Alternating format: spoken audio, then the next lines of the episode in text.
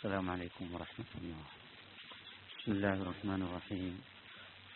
الحمد لله رب العالمين، والصلاة والسلام على سيد المرسلين محمد وآله وصحبه أجمعين، أما بعد.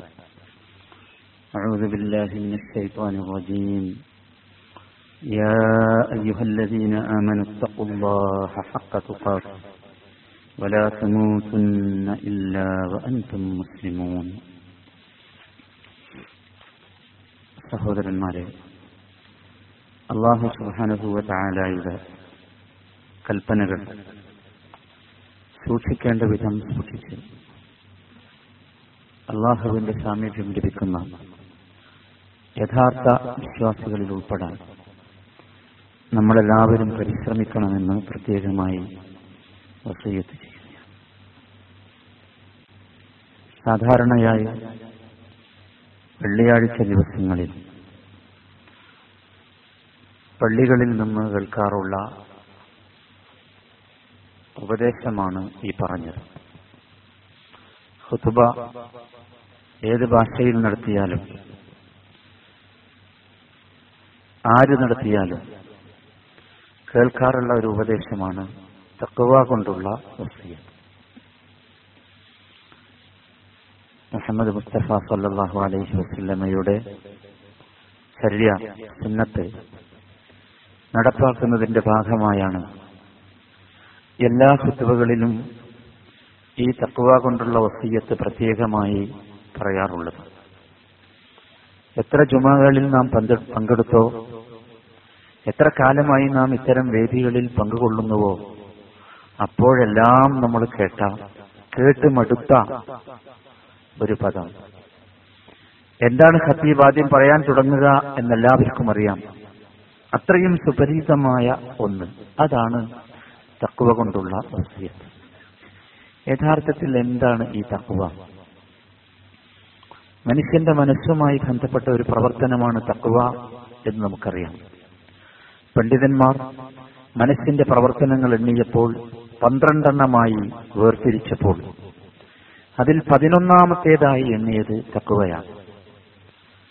പതിനൊന്നാമത്തെ പ്രവർത്തനം എന്ന നിലക്ക് എണ്ണിയത് തഖ്വയാണ്. ഏറ്റവും ഉന്നതമായ ഒരു സ്ഥാനമാണ് യഥാർത്ഥത്തിൽ തഖ്വ എന്ന് പറയുന്നത്. ദീനിന്റെ അടിസ്ഥാനമാണ് തഖ്വ. ഒരു മുസ്ലിമായ മനുഷ്യന്റെ ജീവനാണ് തഖ്വ.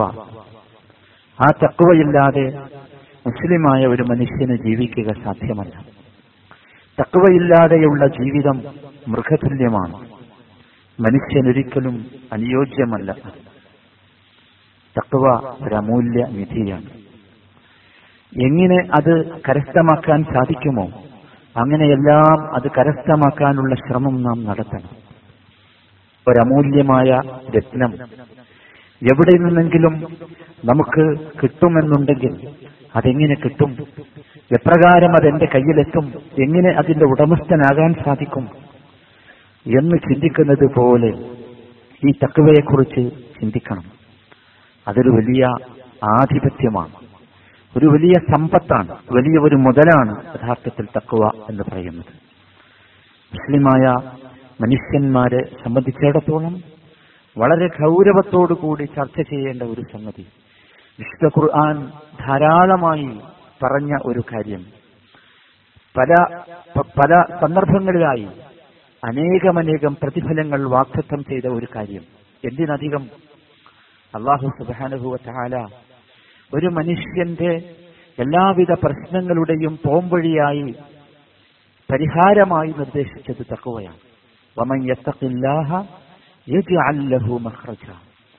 ആരെങ്കിലും തഖ്വയുള്ളവരായി തീരുകയാണെങ്കിൽ അള്ളാഹു അവനൊരു മഖ്റജ് അഥവാ ഒരു തുറസ്, ഒരു പോംവഴി, ഏതൊരു പ്രശ്നത്തിൽ കുടുങ്ങിയാലും ആ കുടുക്കിൽ നിന്ന് രക്ഷപ്പെടാനുള്ള ഒരു മാർഗത്തിനാണ് മഖ്റജ് എന്ന് പറയുന്നത്.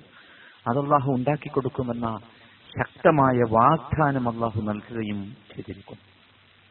ഈ പദം തഖ്വ എന്ന പദം അറബി ഭാഷയിലെ വഖയ അല്ലെങ്കിൽ വഖ എന്നൊക്കെ പറയുന്ന ധാതുവിൽ നിന്ന് വന്നതാണ്. അതുകൊണ്ട് ഉദ്ദേശിക്കുന്നത് സൂക്ഷിക്കുക, സംരക്ഷിക്കുക എന്നൊക്കെയാണ്.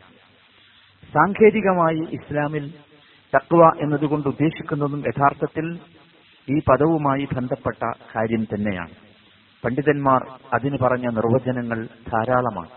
അതിലൊന്ന് അൻ തജഅല ബൈനക വബൈന മാ ഹറമല്ലാഹു ഹാജിബൻ വഹാജിസ, നീ നിന്റെയും അള്ളാഹു നിനക്ക് ഹറാമാക്കിയ നിരോധിച്ച കാര്യങ്ങളുടെയും ഇടയിൽ ഒരു തടസ്സമുണ്ടാക്കുക. ഹാജിബ് അല്ലെങ്കിൽ ഹാജിസ്, ഒരു തടസ്സമുണ്ടാക്കുക. അള്ളാഹു നിരോധിച്ച കാര്യങ്ങൾക്കുള്ളതെയും എന്റെയും ഇടയിൽ ഒരു സ്ക്രീൻ സ്ക്രീനല്ല ഒരു ശക്തമായ തടസ്സം, ഒരിക്കലും അത് ഭേദിച്ച് മുമ്പോട്ട് പോകാത്ത അവസ്ഥ. അതാണ് തഖ്വ. മറ്റൊരു നിർവചനം ഇംതിസാലു അവാമിരില്ലാഹ് വജ്തിനാബുൻ നവാഹി, അള്ളാഹുവിന്റെ കൽപ്പനകളെ അപ്പടി അംഗീകരിക്കുക, അള്ളാഹു വിരോധിച്ച കാര്യങ്ങളിൽ നിന്ന് വിട്ടുനിൽക്കുക. ഇത് സാധാരണയായി നാം തഖ്വയുടെ നിർവചനമായി പറഞ്ഞു കേൾക്കാറുള്ള ഒന്നാണ്. മൂന്നാമത്തെ നിർവചനം അത്തഖ്വ ഹിയൽ ഖൗഫു മിനൽ ജലീൽ വൽ അമലു ബിത്തൻസീൽ വൽ ഖനാഅതു ബിൽ ഖലീൽ വൽ ഇസ്തിഅദാദു ലിയൗമിർ റഹീൽ. ഇതിപ്പോ ഈ വെള്ളിയാഴ്ച ഇങ്ങനെ എല്ലാ വെള്ളിയാഴ്ചയും കേൾക്കുന്നതുകൊണ്ട് എന്താപ്പോ ഇത് നമുക്ക് ഇങ്ങോട്ട് ശരിക്കും ബോധ്യമായിട്ട്, അതുകൊണ്ടാണ് ഇത് ഇത്ര ഇങ്ങനെ വ്യക്തമായി ഇതിന്റെ നിർവചനങ്ങൾ പറയുന്നത്. തഖ്വ എന്ന് പറഞ്ഞാൽ അൽ ഖൗഫു മിനൽ ജലീൽ, മഹാനായ അള്ളാഹുവിനെ കുറിച്ചുള്ള ഭയമാണ്, ഖൗഫാണ്. വൽ അമലു ബിത്തൻസീൽ, അള്ളാഹു ഇറക്കിയ ഗ്രന്ഥം കൊണ്ടുള്ള പ്രവർത്തനമാണ്. വൽ അമലു ബിത്തൻസീൽ, മൂന്നാമത്തേത് വൽ ഖനാഅതു ബിൽ ഖലീൽ, അല്പം കൊണ്ട് പൂർണ്ണ സംതൃപ്തി അടയതാണ്. കുറച്ചേ ഉള്ളൂ, പക്ഷെ അതുകൊണ്ട് ഖനാഅത്ത്, ഉള്ളത് കൊണ്ട് തൃപ്തി. ഒരു വല്ലാത്ത മനസ്സിന്റെ ഉന്നതമായ ഒരവസ്ഥയാണ്. അതാണ് തഖ്വ, വൽ ഖനാഅതു ബിൽ ഖലീൽ. അവസാനം പറഞ്ഞു വൽ ഇസ്തിഅദാദു ലിയൗമിർ റഹീൽ, യാത്ര പോകാനുള്ള ദിവസത്തിന് വേണ്ടിയുള്ള തയ്യാറെടുപ്പാണ്. ഇവിടുന്ന് പോണല്ലോ, പോകാനുള്ള ദിവസത്തിന് വേണ്ടിയുള്ള തയ്യാറെടുപ്പ്. ഈ നാല് കാര്യങ്ങൾ ചേർന്നതാകുന്നു തഖ്വ. മറ്റൊരു നിർവചനം അത്തഖ്വ അൻ യജഅലൽ മുസ്ലിം ബൈനഹു വബൈന മാ യഖ്ശാഹു മിൻ റബ്ബിഹി മിൻ ഗളബിഹി വസുഖ്തിഹി വഇഖാബിഹി വിഖായതൻ തഖീഹി മിൻ ദാലിക്. മുസ്ലിമായ ഒരു മനുഷ്യൻ അവന്റെയും അള്ളാഹു ഇഷ്ടപ്പെടാത്ത, അള്ളാഹുവിന്റെ കോപം, അള്ളാഹുവിന്റെ ദേഷ്യം, അള്ളാഹുവിന്റെ ശിക്ഷ തുടങ്ങിയ വിഷയങ്ങളിൽ നിന്നും രക്ഷ നേടാൻ ഉപയോഗിക്കേണ്ട ഒരവസ്ഥയാണ്, ഒരു മാധ്യമമാണ് തഖ്വ. ഉമർ റളിയല്ലാഹു തആല അൻഹുവിനോട് ചോദിച്ചു, ഉമർ റളിയല്ലാഹു തആല അൻഹു ഉബയ്യ് ഇബ്നു കഅബ് റളിയല്ലാഹു അൻഹുവിനോട് ചോദിച്ചു മത് തഖ്വ. ചോദിക്കുന്നത് ആരാ? ഉമർ ഇബ്നുൽ ഖത്താബ് റളിയല്ലാഹു അൻഹു. ചോദിക്കുന്നത് അദ്ദേഹത്തിന്റെ കൂടെയുള്ള നബി സല്ലല്ലാഹു അലൈഹി വസല്ലമയോട് സഹകരിച്ച് സഹചാരിയായി സഹാബിയായി ജീവിച്ച ഉബയ്യ് ഇബ്നു കഅബ് റളിയല്ലാഹു തആല അൻഹുവിനോട്. എന്താണ് ഈ തഖ്വ എന്ന് പറഞ്ഞത്? ഇതിങ്ങനെ ചോദിക്കാനുള്ളൊരു കാരണം എന്താ വെച്ചാൽ, നമുക്കിതുവരെ ചോദിക്കാൻ തോന്നാത്തത് എന്തുകൊണ്ടാണെന്ന് മനസ്സിലായിട്ടില്ല. ചോദിക്കാനുള്ളൊരു കാരണം എല്ലാ ആഴ്ചയും തന്നെ പറയാം, നബി സല്ലല്ലാഹു അലൈഹി വസല്ലം എപ്പോഴൊക്കെ ആളുകളെ അഭിമുഖീകരിക്കുന്നുവോ അപ്പോഴെല്ലാം തിരുമേനിക്ക് പറയാനുള്ളത്, ആദ്യമായി പറയാനുള്ളത് തഖ്വ കൊണ്ടുള്ള വസിയത്ത്. അപ്പൊ ഒരിക്കൽ ഉമർ ഇബ്നുൽ ഖത്താബ് റളിയല്ലാഹു അൻഹു ചോദിച്ചു, എന്താ ഈ തഖ്വ, അങ്ങനെ പറയുന്ന ഒരു വിഷയം എന്താണ്? ഉബയ്യ് റളിയല്ലാഹു അൻഹുവിന്റെ മറുപടി യാ അമീറൽ മുഅ്മിനീൻ. അത് മനസ്സിലാക്കിക്കൊള്ളി, ഉമർ ഇബ്നുൽ ഖത്താബ് ഖലീഫയായിരിക്കുമ്പോഴാ ചോദിക്കും, യാ അമീറൽ മുഅ്മിനീൻ, അമീറുൽ മുഅ്മിനീനെ, അമാ സലക്ത ത്വരീഖൻ ഫീഹി ശൗഖ്, നിങ്ങൾ ഈ മുള്ളൊക്കെയുള്ള വഴിയിലൂടെ നടന്നു പോയിട്ടില്ലേ? കാലന, അദ്ദേഹം പറഞ്ഞു ആ പോയിട്ടുണ്ട് മുള്ളൊക്കെയുള്ള വഴിയിലൂടെ. കാലമാ ഫഅൽ, അപ്പൊ അങ്ങനെയുള്ള ഒരു വഴിയിലൂടെ നിങ്ങൾ നടന്നു പോകുമ്പോ എന്താ ചെയ്യാ? കാല ഉമർ ഉശമ്മിറു അൻ സാഖി വഅൻദുറു ഇലാ മവാദിഇ ഖദമി വഉഖദ്ദിമു ഖദമൻ വഉഅഖിറു ഉഖ്റാ മഖാഫത അൻ തുസീബനി ശൗഖ. ഞാൻ എന്റെ വസ്ത്രം ഒന്നിങ്ങനെ കയറ്റിപ്പിടിക്കും, എന്നിട്ട് ഇങ്ങനെ കാല് വെക്കുന്ന സ്ഥലത്തൊക്കെ സൂക്ഷിച്ചു നോക്കും. സൂക്ഷിച്ചു നോക്കിയിട്ട് മുള്ളൊന്നും ഇല്ലാന്ന് കണ്ടാൽ ഒരടി വെക്കും, വീണ്ടും നോക്കും, എന്നിട്ട് മുള്ളില്ലാന്ന് കണ്ടാൽ പിന്നെ തടി വെക്കും. എന്തിന്? മഖാഫതൻ തുസീബനി ശൗഖ, ഒരു മുള്ള എന്റെ കാലിന് തറക്കുവോ എന്ന് പേടിച്ചിട്ട്. ഇങ്ങനെ ചെയ്യാ എന്ത്? മുള്ളുള്ള ഒരു വഴിയിലൂടെ സഞ്ചരിക്കുമ്പോ. ഫഖാല ഉബയ്യ് ഇബ്നു കഅബ്, അപ്പോൾ ഉബയ്യ് ഇബ്നു കഅബ് റളിയല്ലാഹു അൻഹു പറഞ്ഞു തിൽക തഖ്വ, അതന്നെയാണ് തഖ്വ, അതന്നെയാണ് തഖ്വ. അപ്പൊ സഹോദരന്മാരെ, ഈ ദുനിയാവ് എന്ന് പറഞ്ഞാൽ എന്താ? മുള്ളുള്ള വഴികളാണ്. മുള്ളും കുപ്പിച്ചില്ലും പാമ്പും ഒക്കെയുള്ള തേളും ഒക്കെ ഉള്ളത്. നടക്കുമ്പോ എന്ത് വേണം? നല്ലോണം ടോർച്ചടിക്കണം. എങ്ങോട്ടടിക്കണം? കാല് വെക്കുന്ന സ്ഥലത്തേക്ക് അടിക്കണം. ശ്രദ്ധിച്ച് നടക്കണം. അതന്നെയാണ് തഖ്വ. ഇത് പഠിപ്പിക്കുന്നത് ആരാ? ഉബയ്യ് ഇബ്നു കഅബ് റളിയല്ലാഹു തആല. ആരെയാണ് പഠിപ്പിക്കുന്നത്? ആണ് വിഷയത്തിന്റെ ഗൗരവം. ആരെയാ പഠിപ്പിക്കുന്നത്? അബൂബക്കറും ഫിൽ ജന്ന, ഉമറുൻ ഫിൽ ജന്ന എന്ന് നബി സല്ലല്ലാഹു അലൈഹി വസല്ലമ. അബൂബക്കർ സിദ്ദീഖിന് ശേഷം രണ്ടാമതായി സ്വർഗത്തിന്റെ അവകാശിയാണ് എന്ന് പരസ്യമായി പറഞ്ഞ ഉമർ ഇബ്നുൽ ഖത്താബ് റളിയല്ലാഹു അൻഹുന്റെ. അപ്പോൾ എന്താണ് സഹോദരന്മാരെ തഖ്വ എന്ന് പറഞ്ഞാൽ? തഖ്വ എന്ന് പറഞ്ഞാൽ ഹലാൽ ഏത്, ഹറാം ഏത്, അബദ്ധമേത്, സുബദ്ധമേത് എന്ന് ശ്രദ്ധിച്ചു നോക്കി ജീവിക്കുന്നതിനാണ് എന്ത് പറയുക? തഖ്വ എന്ന് പറയുന്നത്. അഞ്ച് നിർവചനങ്ങളാണ് ഞാൻ പറഞ്ഞത്. ഇതിൽ നമുക്ക് ആ വിഷയം എന്താണ് എന്ന് ബോധ്യമായിട്ടുണ്ടാവും. എന്തായിരുന്നാലും ശരി, ഇത് ദീനിന്റെ അടിസ്ഥാനമാണ്. ദീനിന്റെ അടിസ്ഥാനമാണ്. ഒരു മനുഷ്യന്, മുസ്ലിമായ ഒരു മനുഷ്യനുണ്ടാകേണ്ട ഒരു സ്ഥാനമാണ്, ഒരു മർത്തബയാണ് യഖീൻ എന്ന മർത്തബ. യഖീൻ എന്ന് പറഞ്ഞാൽ എന്താ? ഉറപ്പ്. സാധാരണ ഈ സൂഫിയാക്കളൊക്കെ, സൂഫിസത്തിന്റെയും ത്വരീഖത്തിന്റെയും ഒക്കെ ആളുകൾ യഖീൻ എന്ന മർത്തബയെക്കുറിച്ച് പറയാറുണ്ട്. യഖീൻ എന്ന മർത്തബ കിട്ടാൻ ഒരു ത്വരീഖത്തിന്റെ ശൈഖിനെ സ്വീകരിക്കുകയോ അല്ലെങ്കിൽ ഒരു സൂഫിസ ത്വരീഖത്തിൽ ചേരുകയോ അല്ല വേണ്ടത്. കുറച്ച് എന്താ വേണ്ടത്? യഖീൻ കിട്ടാൻ എന്ത് വേണം? യഖീന് കിട്ടാൻ ആദ്യം വേണ്ടത് തഖ്വയാണ്. യഖീൻ എന്ന് പറഞ്ഞാൽ എന്താ? ഉറപ്പാണ്. ഞാൻ വിശ്വസിക്കുന്നത് ഉറപ്പന്നെയാണ്, ശരി തന്നെയാണ്, എനിക്കതിൽ ഒരു സംശയവുമില്ല. ഞാൻ അള്ളാഹുവിനോട് ചോദിച്ചാൽ എനിക്ക് കിട്ടുക തന്നെ ചെയ്യും. ഞാൻ അള്ളാഹുവിനെ സൂക്ഷിച്ചു ജീവിച്ചാൽ അള്ളാഹു എനിക്ക് എല്ലാത്തരം പ്രശ്നങ്ങൾക്കും പോകും വഴി ഉണ്ടാക്കി തരിക തന്നെ ചെയ്യും. എന്നാണ് എന്താ പറയാ യഖീൻ. ഒരു വല്ലാത്ത അവസ്ഥയാണ്, വല്ലാത്തൊരവസ്ഥ. അപ്പോഴേ ശരിക്കും സഹോദരന്മാരെ നമ്മളെ മനസ്സിന് സമാധാനം കിട്ടുള്ളൂ. അപ്പോഴേ നമുക്ക് അള്ളാഹുവിനോട് ചോദിക്കാൻ കഴിയുള്ളൂ. അതുകൊണ്ടാണ് ഇന്നമൽ മുഅ്മിനൂൻ എന്ന് പറഞ്ഞിട്ട് ആരാണ് മുഅ്മിനുകൾ എന്ന് പറഞ്ഞത്, അവരെ കുറിച്ച് പറഞ്ഞെടുത്ത് പറഞ്ഞത് സുമ്മ ലം യർതാബു. വിശ്വസിച്ച കാര്യത്തിൽ അവർക്ക് എന്തില്ല? പിന്നൊരു സംശയവുമില്ല. ഒരു അങ്ങനെ ഉണ്ടല്ലോ ചില ആൾക്കാർ, ഒരു അത് ശരിയായിക്കൊള്ളണം എന്നില്ല, അല്ലെ? അതില്ല. അതുണ്ടായാൽ എന്തില്ല? യഖീൻ എന്ന മർത്തബയിലേക്ക് എത്തുകയില്ല. അപ്പൊ അതിലേക്ക് എത്താനുള്ള വഴിയാണ് തഖ്വ. മനുഷ്യന്റെ മനസ്സിന്റെ മനസ്സിന്റെ അന്നമാണ് തഖ്വ. മനുഷ്യന്റെ ആത്മാവിന്റെ ഊർജമാണ് തഖ്വ. ആ തഖ്വ കൊണ്ട് മാത്രമേ മനസ്സിനും ആത്മാവിനും ഊർജം ലഭിക്കുകയുള്ളൂ, പവർ കിട്ടുകയുള്ളൂ. അതുകൊണ്ടാണ് നിങ്ങൾ കണ്ടിട്ടില്ലേ, വിശ്വാസത്തിന് ദുർബലത ബാധിച്ച ആളുകളുടെ മനസ്സിങ്ങനെ, പ്രത്യേകിച്ച് ദുനിയാവ് കുറയുമ്പോ എന്താവും? പരീക്ഷണങ്ങൾ വരുമ്പം കണ്ടിട്ടില്ല നിങ്ങൾ? വിറച്ചു പോണു, പേടിച്ചു പോണു, സഞ്ചലിച്ചു പോണു, അല്ലെ? ഇതാണ് അവസാനിപ്പിച്ചെങ്കിൽ എന്ന് കരുതുന്നത്. അതൊക്കെ എന്തുകൊണ്ടാന്ന് ചോദിച്ചാൽ, ഈ ആത്മാവിന് കിട്ടേണ്ട, മനസ്സിന് കിട്ടേണ്ട ഈ ഊർജമുണ്ടല്ലോ, ഈ പവർ, ആ പവർ യഥാർത്ഥ സോഴ്സിൽ നിന്ന് കിട്ടാതെ പോകുന്നു. പ്രത്യേകിച്ച് നമ്മൾ മനസ്സിലാക്കണം, ഈ പ്രവാസികൾ എന്ന നിലയ്ക്ക് പലപ്പോഴും മനസ്സിന് ഒരുപാട് തരം പ്രശ്നങ്ങളും പ്രയാസങ്ങളും ഒക്കെ തലയിലെത്തി അതിനൊക്കെ വിധിക്കപ്പെട്ടവരാണ് നാം. അള്ളാഹുവിന്റെ വിധിയെ, അള്ളാഹു നമുക്ക് വിധിച്ചതിന് നാം സ്വീകരിച്ചേ തീരൂ. അത് സ്വീകരിച്ചേ തീരൂ. ആ സ്വീകരിക്കാനുള്ള ഒരു ആർജവമാണ്, തൻധേടമാണ് നമ്മൾ കാണിക്കുക. നമ്മൾ ഒളിച്ചോടാൻ പാടില്ല, നമ്മൾ പേടിക്കാൻ പാടില്ല, ബേജാറാകാൻ പാടില്ല, ദുർബലമാകാൻ പാടില്ല. ഇതൊക്കെ ആകാതിരിക്കണമെങ്കിൽ നമുക്ക് എന്ത് വേണം? ഈ പറഞ്ഞ സാധനം നമുക്കുണ്ടാകണം. അതിനാണ് നമ്മൾ എല്ലാ വെള്ളിയാഴ്ചയും ഇത് ആവർത്തിച്ച് പറയുന്നത്. നോക്കൂ നിങ്ങൾ, ഈ തഖ്വയെ അല്ലാഹു സുബ്ഹാനഹു വ തആല വിശുദ്ധ ഖുർആൻ പരിശോധിച്ചാൽ നമുക്ക് മനസ്സിലാക്കാൻ സാധിക്കും. അല്ലാഹു അല്ലാഹുവിലേക്ക് ചേർത്ത് പറഞ്ഞൊരു സംഗതിയാണെന്ത്? തഖ്വ. അല്ലാഹുവിലേക്ക് അല്ലാഹു ചേർത്തൊരു കാര്യം പറഞ്ഞാൽ അതിന് വലിയ പ്രാധാന്യമുണ്ട്. അല്ലാഹു പറഞ്ഞു വത്തഖുല്ലാഹ്, ഒരുപാട് സ്ഥലത്തുണ്ട്. നിങ്ങൾ അല്ലാഹുവിനെ സൂക്ഷിക്കണം എന്ന് പറഞ്ഞാൽ എന്താ?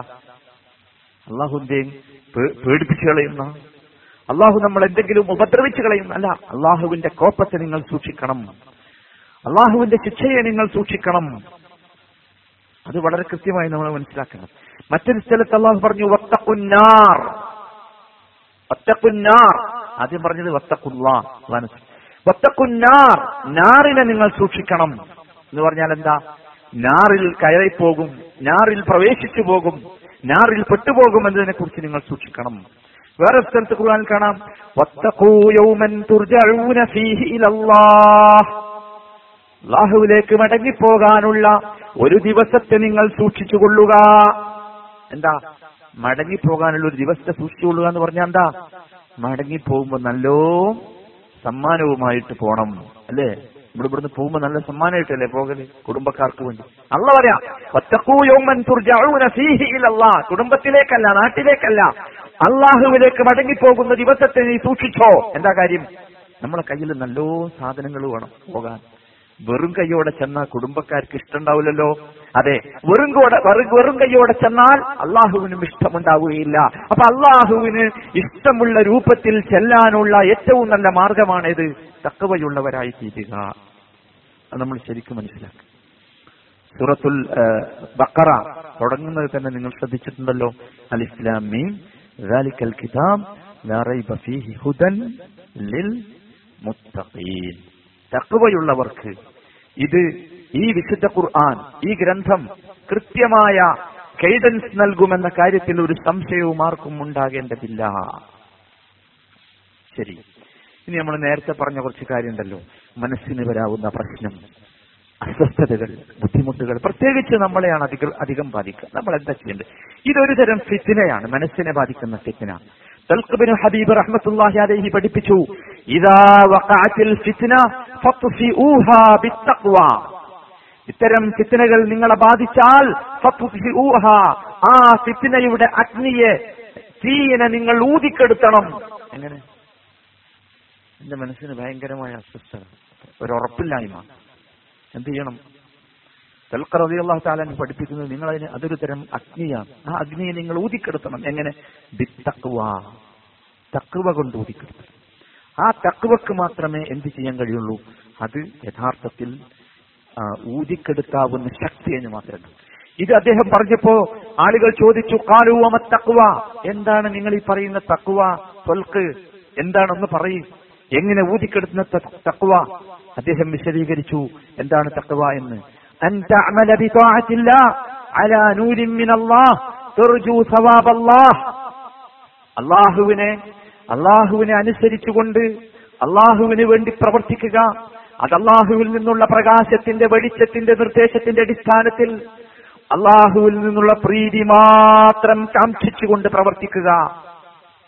വഅൻ തതറുക മഅസിയത മഅസിയതല്ലാഹ് അലാ നൂരിൻ മിനല്ലാഹ് തഖാഫു ഇഖാബല്ലാഹ്. അല്ലാഹു ചെയ്യരുത് എന്ന് പറഞ്ഞ പാപങ്ങളുണ്ടല്ലോ, ആ പാപങ്ങളെ ഉപേക്ഷിക്കുക. എങ്ങനെയാണ് ഉപേക്ഷിക്കേണ്ടത്? അള്ളാഹുവിൽ നിന്നുള്ള ശക്തമായ നിർദ്ദേശത്തിന്റെ അടിസ്ഥാനത്തിൽ അള്ളാഹുവിന്റെ ഇഖാബ്, ശിക്ഷ തന്നെ ബാധിക്കുമോ എന്ന ഭയത്തോടുകൂടി. ഇതാണ് തഖ്വ. ഇതാണെന്ത്? നമ്മുടെ പ്രശ്നങ്ങളെ, നമ്മളെ ഞെരിച്ചു കളയുന്ന, നമ്മളെ പ്രയാസപ്പെടുത്തിക്കൊണ്ടിരിക്കുന്ന ഫിത്നയെ ഊതിക്കെടുത്താനുള്ള ഏകമാർഗം ഇതാകുന്നു എന്ന് Talq bin Talq bin Habib റളിയല്ലാഹു തആല അൻഹു നമ്മെ പഠിപ്പിക്കുന്നു. ഇവിടെ നാം മനസ്സിലാക്കുക, ഈ തഖ്വ എന്ന് പറയുന്നത് അള്ളാഹുവിന്റെ കൽപ്പനകളെ നടപ്പിൽ വരുത്തുകയും അള്ളാഹു വിരോധിച്ച കാര്യങ്ങൾ അകന്നു നിൽക്കുകയും ചെയ്യുക എന്ന ഈ തഖ്വ മൂന്ന് മർത്തബകളിലായാണ് നാം നടപ്പാക്കേണ്ടത്, മൂന്ന് ഗ്രേഡുകളിലൂടെയാണ്. ഒന്നാമത്തേത് അത്തവഖി മിനൽ അദാബിൽ മുഖല്ലദ് സാഹിബഹു. ഈ തഖ്വയുള്ള മനുഷ്യനെ അള്ളാഹു ശാശ്വതമായ ശിക്ഷയിൽ നിന്ന് ശാശ്വതമായ ശിക്ഷയിൽ നിന്ന് അവന് സംരക്ഷണം നൽകും എന്നതാണ്. ഇത് നമ്മൾ ശരിക്കും മനസ്സിലാക്കാം. കാരണം തഖ്വയുള്ളവൻ തൗഹീദിനെ ഉൾക്കൊള്ളുന്നവനായിരിക്കും. തൗഹീദിനെ ഉൾക്കൊണ്ടാൽ ശാശ്വതമായ ശിക്ഷയിൽ നിന്ന് രക്ഷപ്പെടാം. രണ്ടാമത്തേത് അൻ തഖി കുല്ലമാ യകൂനു സബബുൻ ലിൽ അദാബി ഫിന്നാർ. തഖ്വയുള്ള ഒരു മനുഷ്യൻ നരകാവകാശിയാകാൻ കാരണമുള്ള മുഴുവൻ കാര്യത്തിൽ നിന്നും അവനെ സൂക്ഷിക്കും. വലൗ ലിബുർഹത്തിൻ യസീറ, ചെറിയ ഒരു നേരത്തിനായാൽ, ചെറിയൊരു സമയം പോലും നരകാവകാശിയാകാൻ സാധ്യതയുള്ള ഒരു പ്രവർത്തനത്തിന് അവൻ വശംവദനാവുകയില്ല. അവൻ അതിനെ സംരക്ഷിക്കും, സൂക്ഷിക്കും. മൂന്ന് അന്യതനസ്സഹൽ അബ്ദു അമ്മാ യശ്ഗലു നഫ്സഹു അനില്ലാഹി തആല. അല്ലാഹുവിൽ നിന്ന് തന്റെ മനസ്സിനെ വ്യാപൃതമാക്കുന്ന, ശുഭലാക്കുന്ന മുഴുവൻ കാര്യങ്ങളിൽ നിന്നും തഖ്വയുള്ള മനുഷ്യൻ അകന്നു നിൽക്കും. അള്ളാഹുവിനെ ദിക്ർ ചെയ്യുന്നതിൽ നിന്ന്, അള്ളാഹുവിന്റെ സ്മരണ നിലനിർത്തുന്നതിൽ നിന്ന് തന്നെ തടയുന്ന മുഴുവൻ കാര്യങ്ങളെയും അവൻ ഒഴിവാക്കും. വലൗ കാന മുബാഹാത്ത്, അത് അനുവദിക്കപ്പെട്ട കാര്യങ്ങളാണെങ്കിൽ പോലും അനുവദിച്ച കാര്യമാണ്. പക്ഷേ ആ കാര്യം ഞാൻ ചെയ്താൽ എന്ത് പറ്റും, എന്ത് സംഭവിക്കും? അള്ളാഹുവിനെ സ്മരിക്കുന്നതിൽ നിന്ന്, അള്ളാഹുവിനെ ഓർക്കുന്നതിൽ നിന്ന്, അള്ളാഹുവിനെ ഓർക്കാൻ സഹായകമാകുന്ന കാര്യങ്ങളിൽ നിന്ന് എന്നെ എന്താക്കും, മാറ്റി നിർത്തും. ഒരു ഉദാഹരണം കൂടി പറഞ്ഞ് ഞാൻ മുമ്പോട്ട് പോകാം. കളി നല്ലതാ, കളിക്കണം, എന്നാലേ ആരോഗ്യമൊക്കെ ഉണ്ടാവുള്ളൂ. ഓടണം, കളിക്കണം, ചാടണം ഒക്കെ വേണം. പക്ഷേ അത് എപ്പോഴാകരുത്, അതൊരു നമസ്കാരത്തിന്റെ സമയത്തായി പോകരുത്. മുബാഹായ കാര്യമാണ്, അനുവദിക്കപ്പെട്ട കാര്യമാണ്. അവിടെ ബാങ്ക് കേൾക്കുന്നതിന് മുമ്പ്, ബാങ്ക് വിളിക്കുന്നതിന് മുമ്പ് കളിക്കളത്തിൽ നിന്ന് കയറിപ്പോകാനുള്ള മനസ്സ്, അത് തഖ്വയുള്ളവനെ സാധ്യമാകും. എല്ലാത്തും കളിക്കും. ഒരു ഉദാഹരണം പറഞ്ഞ കളി. വേറെ എന്തും നിങ്ങൾ അതിനനുസരിച്ച് ബന്ധപ്പെടുത്തി പരിശോധിച്ച് നോക്കുക. ഇത് നമ്മൾ ശരിക്ക് മനസ്സിലാക്കേണ്ട കാര്യമാണ്. പക്ഷെ വിശുദ്ധ ഖുർആൻ പരിശോധിച്ചാൽ ധാരാളം സ്ഥലങ്ങളിൽ വ്യത്യസ്തമായ ആശയങ്ങൾക്ക് വേണ്ടി ഖുർആൻ ഈ പദത്തെ ഉപയോഗിച്ചിട്ടുണ്ട്. അതും കൂടി നമ്മൾ മനസ്സിലാക്കിയാൽ നമുക്ക് ഇത് പൂർണ്ണമായി മനസ്സിലാക്കാൻ സാധിക്കും. ഒന്നാമത്തേത് അള്ളാഹു ഖശിയത്ത്, അള്ളാഹുവിനെ കുറിച്ചുള്ള ഭയം, ഹൈബത്ത്, അള്ളാഹുവിനെ കുറിച്ചുള്ള ഗാംഭീര്യം എന്ന അർത്ഥത്തിൽ തഖ്വയെ ഉപയോഗിച്ചിട്ടുണ്ട്. അള്ളാഹു പറയുന്നു വഇയ്യായ ഫത്തഖൂൻ. വഇയ്യായ ഫത്തഖൂൻ മുഫസ്സിറുകൾ പറഞ്ഞ അർത്ഥം അവിടെ തഖ്വ എന്നതിന് ഇഖ്ശൗനി വഹാബൂനി, എന്നെ മാത്രം നിങ്ങൾ ഭയപ്പെടുക, എന്നെ മാത്രം ഗാംഭീര്യമുള്ള രൂപത്തിൽ നിങ്ങൾ എന്നെ മാത്രം കാണുക. വത്തഖൂ യൗമൻ തുർജഊന ഫീഹി ഇലല്ലാഹ്, അല്ലാഹുവിലേക്ക് മടങ്ങുന്ന ഒരു ദിവസത്തെ കുറിച്ച് നിങ്ങൾ തഖ്വയുള്ളവരായി തീരുക. എന്നിടത്ത് തഖ്വക്ക് പറഞ്ഞ അർത്ഥം ഖാഫൂ ഹാദൽ യൗം വമാ ഫീഹി, ആ ദിവസത്തെയും ആ ദിവസത്തിലുള്ള ഭവിഷ്യത്തുകളെയും നിങ്ങൾ ഭയപ്പെടുക എന്നാണ്. അപ്പോ തഖ്വയുടെ ഒരു ഉദ്ദേശം, ഒരർത്ഥം, ഒരാശയം ഭയം എന്നതാണ്. രണ്ട്, പരിശുദ്ധ ഖുർആൻ ഉപയോഗിച്ച രണ്ടാമത്തെ അർത്ഥം ത്വാഅത്ത്, ഇബാദത്ത് എന്ന അർത്ഥത്തിനാണ്. അല്ലാഹുവിനുള്ള ഇബാദത്ത്, അല്ലാഹുവിനുള്ള അനുസരണം എന്ന അർത്ഥത്തിൽ യാ അയ്യുഹല്ലദീന ആമനു തഖുല്ലാഹ ഹഖ്ക തുഖാതിഹി, എല്ലാ ആഴ്ചയും കേൾക്കാറുള്ള ഹഖ്ക തുഖാതിഹി. എന്താണ് അതിന്റെ അതുകൊണ്ട് ഉദ്ദേശിക്കുന്നത്? മുഫസ്സിറുകൾ വിശദീകരിക്കുന്നു അതീഉഹു ഹഖ്ക ത്വാഅ വഅബ്ദൂഹു ഹഖ്ഖൽ ഇബാദ. ഫസ്റുകൾ മുഴുവൻ വിശദീകരിച്ചു. അനുസരിക്കേണ്ട വിധം അല്ലാഹുവിനെ അനുസരിക്കുക, ആരാധിക്കേണ്ട വിധം നമുക്ക് ഇഷ്ടമുള്ള മാതിരിയല്ല, അതിനൊരു വിധമുണ്ട്. ആ വിധമനുസരിച്ച്, ആ രൂപമനുസരിച്ച്. അപ്പൊ ഇബാദത്ത്, ഇതാഅത്ത് എന്ന അർത്ഥത്തിൽ തഖ്വ വിശുദ്ധ ഖുർആൻ ഉപയോഗിച്ചു എന്നർത്ഥം. അതും എന്താണ്, തഖ്വയാണ്. അപ്പൊ ഇജനാളുകൾക്കുണ്ടല്ലോ ഇബാദത്തുകൾ അങ്ങനെ ചെയ്യും, പക്ഷെ അത് അള്ളാഹു പറഞ്ഞ രൂപത്തിലാണോ സുള്ള പറഞ്ഞ രൂപത്തിലാണോ എന്നൊന്നും ശ്രദ്ധിക്കാറില്ല. അതെന്തുകൊണ്ടാന്ന് ചോദിച്ചാൽ തഖ്വയുടെ കമ്മിയാണ്, കുറവാണ്, ശ്രദ്ധിക്കേണ്ടതാണ് എന്നർത്ഥം. മൂന്നാമത്തേത് തെറ്റുകളിൽ നിന്നുള്ള സുരക്ഷിതത്വത്തിന്, അബദ്ധങ്ങളിൽ നിന്നുള്ള സുരക്ഷിതത്വത്തിന് തഖ്വ എന്ന പദം വിശുദ്ധ ഖുർആൻ പ്രയോഗിച്ചു. വമൻ യുതിഇല്ലാഹ വറസൂലഹു വയഖ്ശല്ലാഹ വയത്തഖിഹ് ഫഉലൈക ഹുമുൽ ഫായിസൂൻ.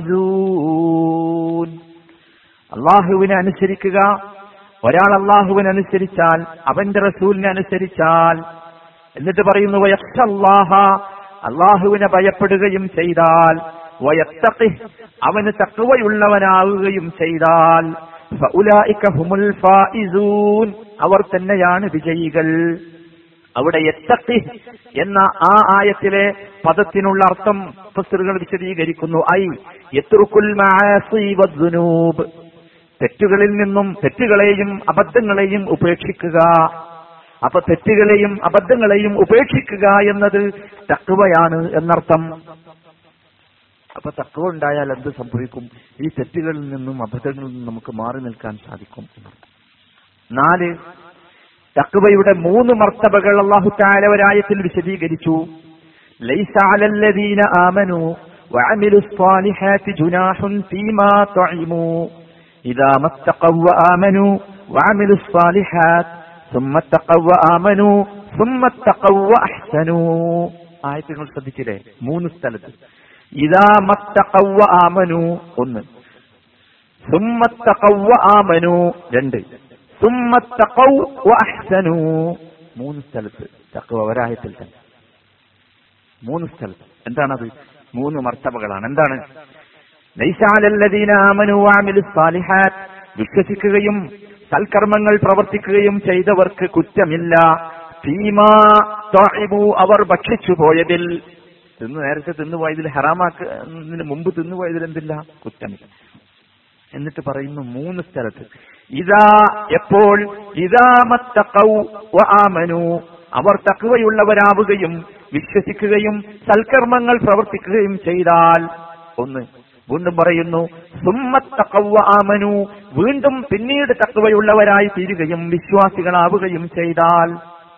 വീണ്ടും സുമ്മ തഖ്വ വഅഹ്സനു, പിന്നീട് തഖ്വയുള്ളവരാവുകയും നന്മ പ്രവർത്തിക്കുകയും ചെയ്താൽ. എന്താ അത് മൂന്ന് പ്രാവശ്യം ആവർത്തിച്ചു പറഞ്ഞത്? മുഫസ്സിറുകൾ വിശദീകരിക്കുന്നു അത്തഖ്വൽ ഊല, ഒന്നാമത്തെ തഖ്വ ഏതാണെന്നോ?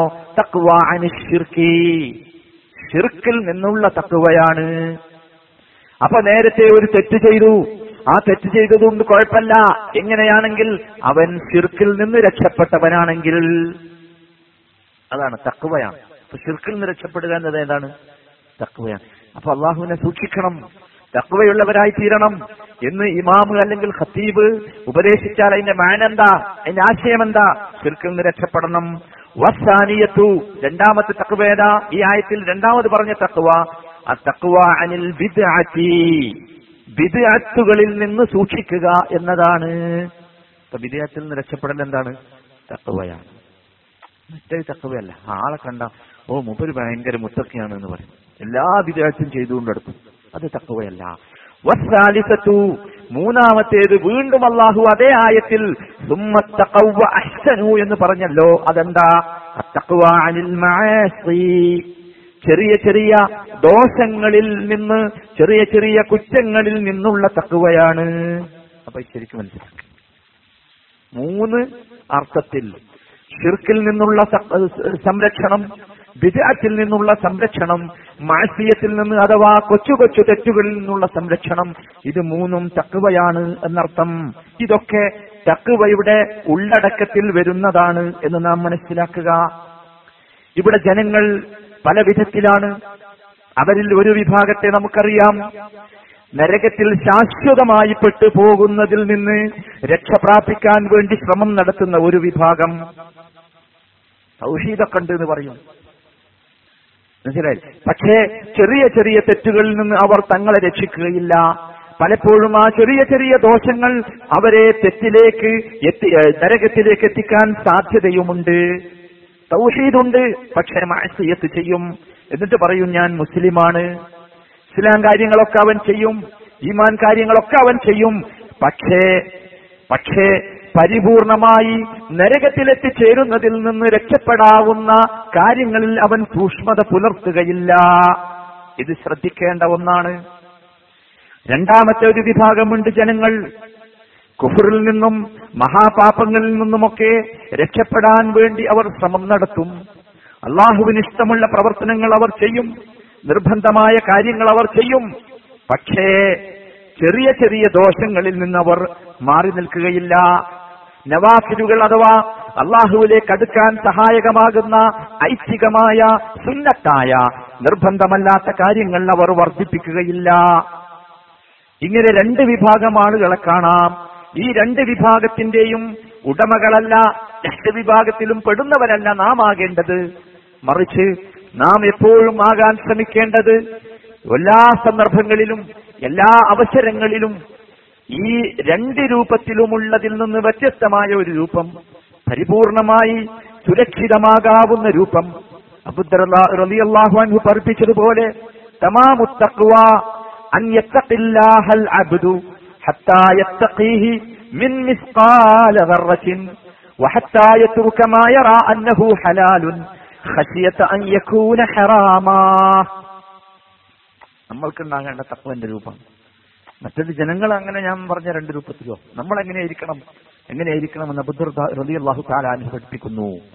തമാമു തഖ്വ, തഖ്വയുടെ സമ്പൂർണത എന്ന് പറയുന്നത് അൻ യത്തഖില്ലാഹൽ അബ്ദു അൻ യത്തഖില്ലാഹൽ അബ്ദു, ഒരടിമ അള്ളാഹുവിനെ സൂക്ഷിക്കലാണ്. ഹത്താ യത്തഖീഹി മിൻ മിസ്ഖാല ദർറത്തിൻ ഒരു അണുമണി തൂക്കം, അത്ര ചെറിയ അണുവിടെ അത്രം തൂക്കമുള്ള വിഷയത്തിൽ നിന്നുപോലും അള്ളാഹുവിനെ സൂക്ഷിക്കുക. ചിലപ്പോൾ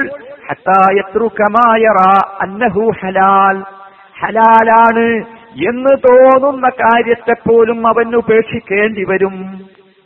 ഖശിയത അൻ യകൂന ഹറാമ, ഹറാമിൽ അവൻ പെട്ടുപോകുമോ എന്ന ഭയത്താൽ. അത് നമ്മൾ വളരെ ശ്രദ്ധിക്കുന്ന ഒരു കാര്യം. ചിലപ്പോൾ അനുവദിച്ച ചില കാര്യങ്ങൾ നമ്മൾ എന്താക്കേണ്ടി വരും, വിട്ടു നിൽക്കേണ്ടി വരും. കാര്യം എന്താ? ആ അനുവദിച്ച കാര്യങ്ങൾ ആ അനുവദിക്കാത്ത കാര്യങ്ങളിലേക്കുള്ള പടി പടിപടിയായി അതിലേക്ക് കയറി പോകാനുള്ള ഒരു സന്ദർഭമുണ്ടാക്കുമെന്ന് ഭയപ്പെട്ടാൽ അതിൽ നിന്ന് മാറി നിൽക്കണം.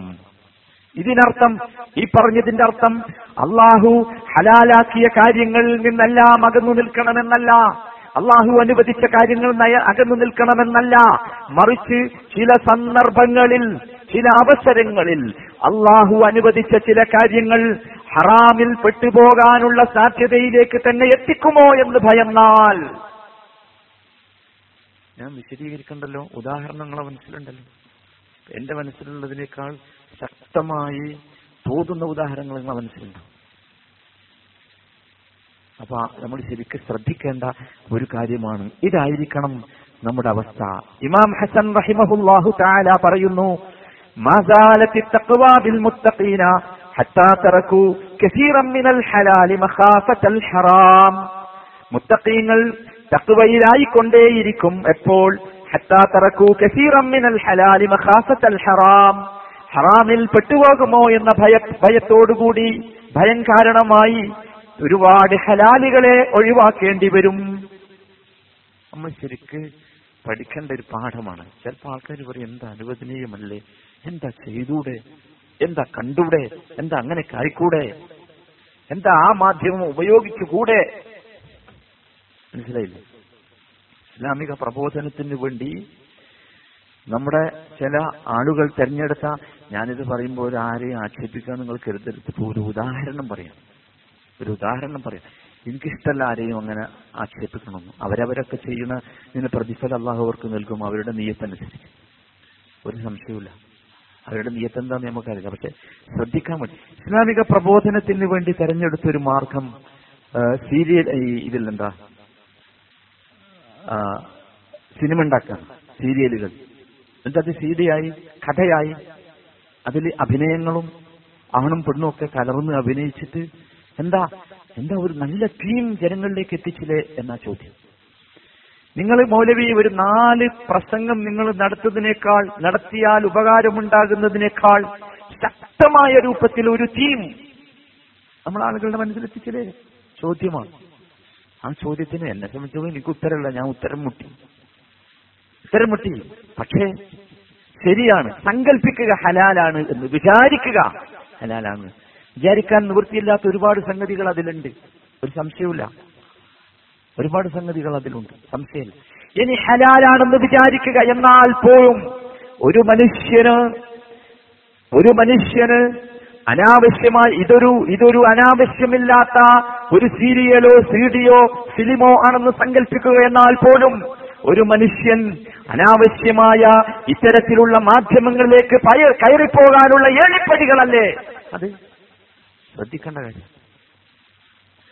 ഇത് പറയുമ്പോൾ ഒരു നിശ്ചിതമായ വിമർശനമല്ല, അതല്ല ഞാൻ പറഞ്ഞു.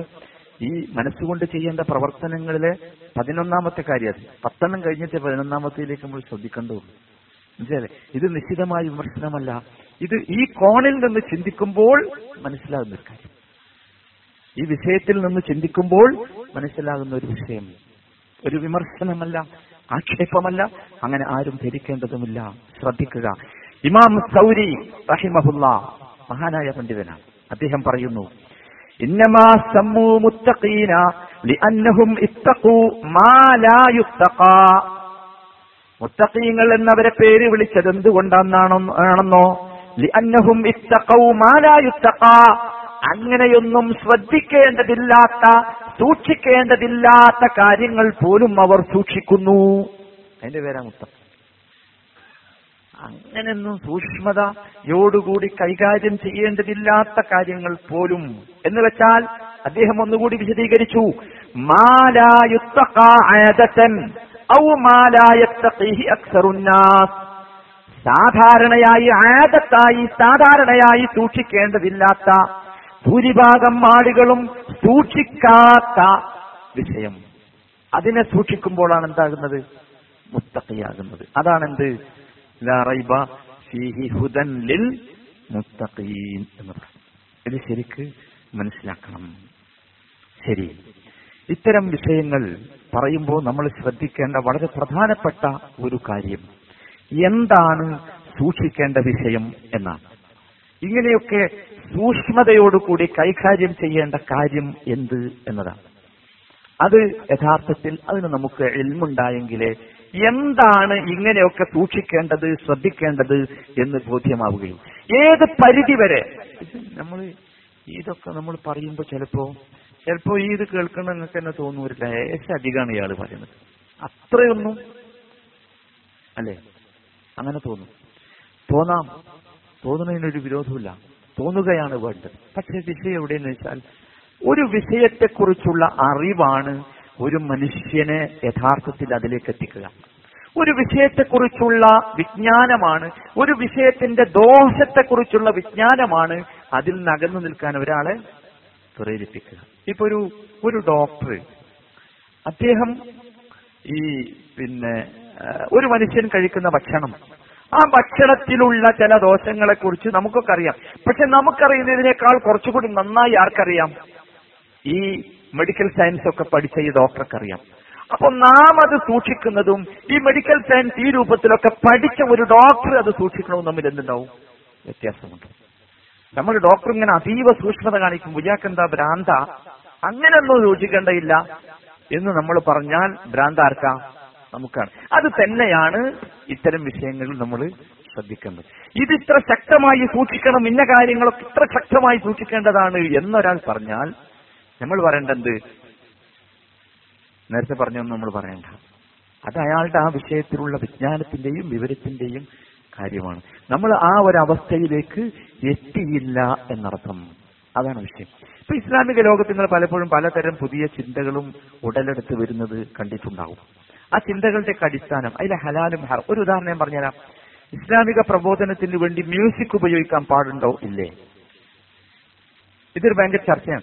നമ്മുടെ നമ്മുടെ നാട്ടിൽ ഈ നമുക്കൊന്നും ഇസ്ലാമിൽ ഇസ്ലാമിന്റെ തീവ്രത ഇല്ല, അതുകൊണ്ട് കുറച്ചുകൂടി ശക്തമായ തീവ്രത വേണം എന്ന് അവകാശപ്പെടുന്ന ഒരു വിഭാഗം, അത് കുറച്ചൊരു പ്രതിരോധത്തിന് വേണ്ടി ശക്തമായ രൂപത്തിൽ ഒരു തീവ്രതയുണ്ടാക്കി മുസ്ലിം അല്ലാത്തവനെല്ലാം ഒരു മോശക്കാരനായി അവനൊക്കെ അങ്ങനെ അങ്ങനെ വരച്ച വരയിൽ നിർത്തി, പറ്റുമെങ്കിൽ ഇടക്കൊക്കെ ഒന്ന് കുത്തി നോവിച്ച് ഒന്ന് പേടിപ്പിച്ചൊക്കെ വിടണം എന്ന് ശക്തിയായി നിർബന്ധമുള്ള ഒരു സമൂഹം.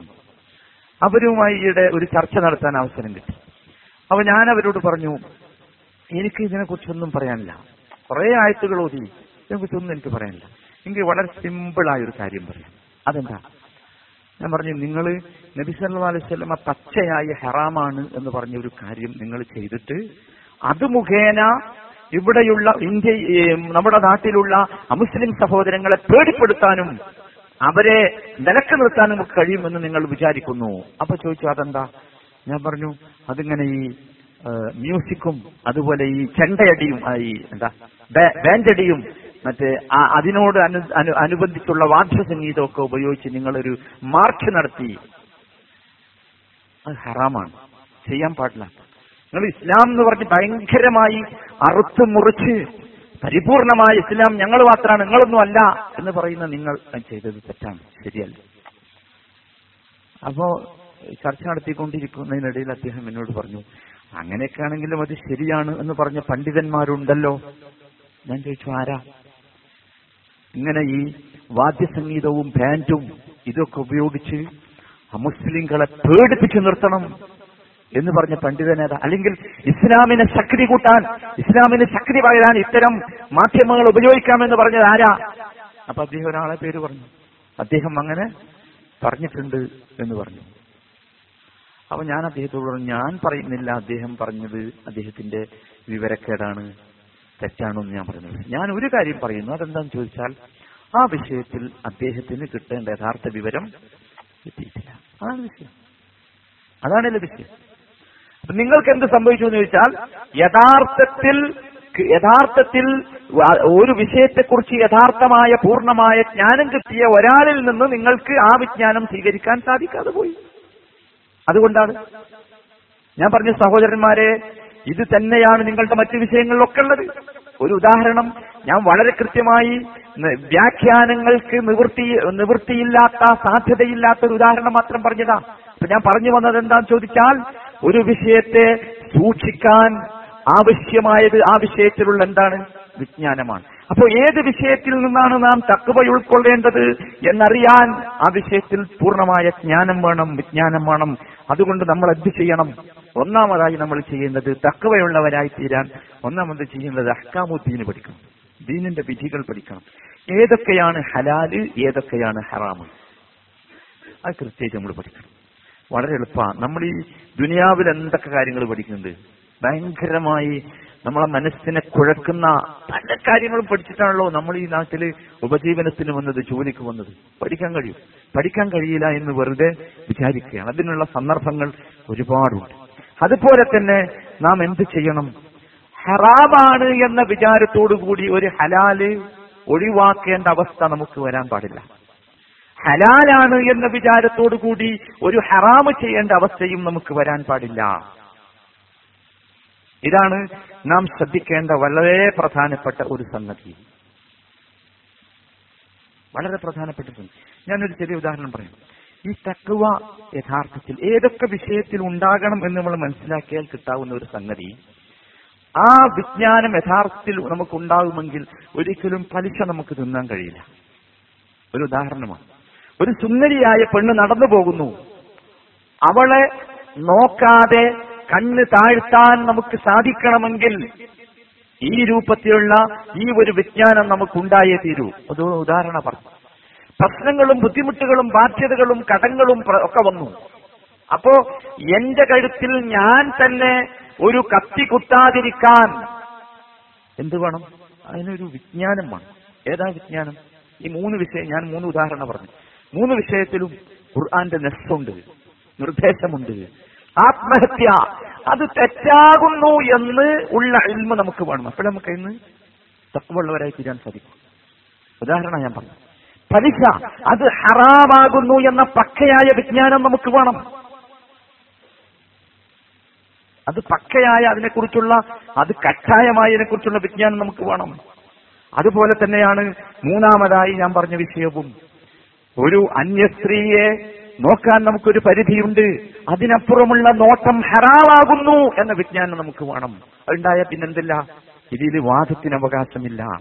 അത് തന്നെയാണ് എല്ലാ വിഷയങ്ങളിലും നാം ശ്രദ്ധിക്കേണ്ടത്. വളരെ ഗൗരവത്തോടു കൂടി കാണേണ്ട ഒരു വിഷയമാണ്. ഒരിക്കലും സഹോദരന്മാരെ ഒരു ചെറിയ തെറ്റിനെ നാം നിസ്സാരമായി കാണുക. കാരണം ഈ ചെറിയ തെറ്റാണ് നാളെ വലുതായി വരിക.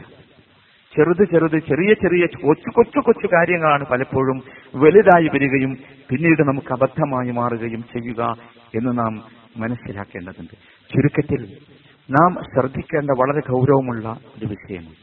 ഇനി നബി സല്ലല്ലാഹു അലൈഹി വസല്ലമ മുആദ് ബിൻ ജബൽ റളിയല്ലാഹു അൻഹുവിനോട് പറഞ്ഞ ഒരു ഹദീസുണ്ട്. ഹദീസ് പലപ്പോഴും നിങ്ങൾ കേട്ടിട്ടുണ്ടാവും. ഞാൻ ആ ഹദീസ് പറയാനല്ല, ശൈഖുൽ ഇസ്ലാം ഇബ്ൻ തൈമിയ റഹ്മത്തുള്ളാഹി അലൈഹി ആ ഹദീസിനെ വിശദീകരിച്ചുകൊണ്ട് പറഞ്ഞൊരു കാര്യം. ആ ഹദീസ് നിങ്ങൾക്കറിയാലോ, ഇത്തഖില്ലാഹ ഹൈസുമാ കുന്ത വഅത്ബഇ സയ്യിഅത്തൽ ഹസന വഖാലിഖിന്നാസ ബിഖുലുഖിൻ ഹസൻ. മുആദ് റളിയല്ലാഹു അൻഹുവിന്റെ പേര് വിളിച്ചിട്ട് പറയാം, മുആദേ ഇത്തഖില്ലാഹ ഹൈസുമാ കുന്ത, നീ എവിടെയായിരുന്നാലും തഖ്വയുള്ളവനായി തീരണം. ശൈഖുൽ ഇസ്ലാം പഠിപ്പിക്കുന്നു, മാ അഅ്ലമു വസിയ്യതൻ അൻഫഉ മിൻ വസിയ്യത്തില്ലാഹി വറസൂലിഹി ലിമൻ അഖലഹാ വസ്തമഅഹാ. ഇതിനേക്കാൾ ഉപകാരപ്രദമായി ഒരു വസിയത്ത് അല്ലാഹുവോ റസൂലോ നൽകിയത് ഞാൻ കണ്ടിട്ടേയില്ല. എന്നിട്ട് അദ്ദേഹം പറഞ്ഞു, മുആദ് റളിയല്ലാഹു അൻഹുവിനെ യമനിലേക്ക് ഗവർണറായി നിയമിക്കുമ്പോൾ നബി സല്ലല്ലാഹു അലൈഹി വസല്ലമ പേര് വിളിച്ചു പറഞ്ഞു, യാ മുആദ് ഇത്തഖില്ലാഹ്. ഇവിടെ നമ്മൾ മനസ്സിലാക്കേണ്ടത്, ചിലപ്പോൾ നമ്മളോടൊക്കെ ചില ആൾക്കാർ ഇത്തഖില്ലാ എന്ന് പറയുമ്പോൾ നമുക്കൊരു പ്രയാസം തോന്നുന്നുണ്ട്, തോന്നാ തോന്നാറുണ്ട് അങ്ങനെ തോന്നേണ്ടതില്ല. കാരണം നിങ്ങൾ ആലോചിച്ച് നോക്കൂ, ആരോടാണ് മുആദ് ആരോടാണ് നബി സല്ലല്ലാഹു അലൈഹി വസല്ലം ഇത്തഖില്ലാ എന്ന് പറയുന്നത്? മുആദ് റളിയല്ലാഹു അൻഹുവിനോട് മുആദ് റളിയല്ലാഹു അൻഹുവിനോട് നബിയുടെ സ്നേഹത്തിന്റെ ആഘാതത എത്രയാണ് നിങ്ങൾക്ക് അറിയാവൂലോ.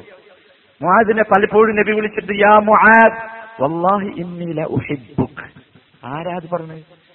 മുആദേ, അള്ളയാണേ സത്യം, ഞാൻ നിന്നെ വല്ലാതെ സ്നേഹിക്കുന്നു. ആരാ പറഞ്ഞത്?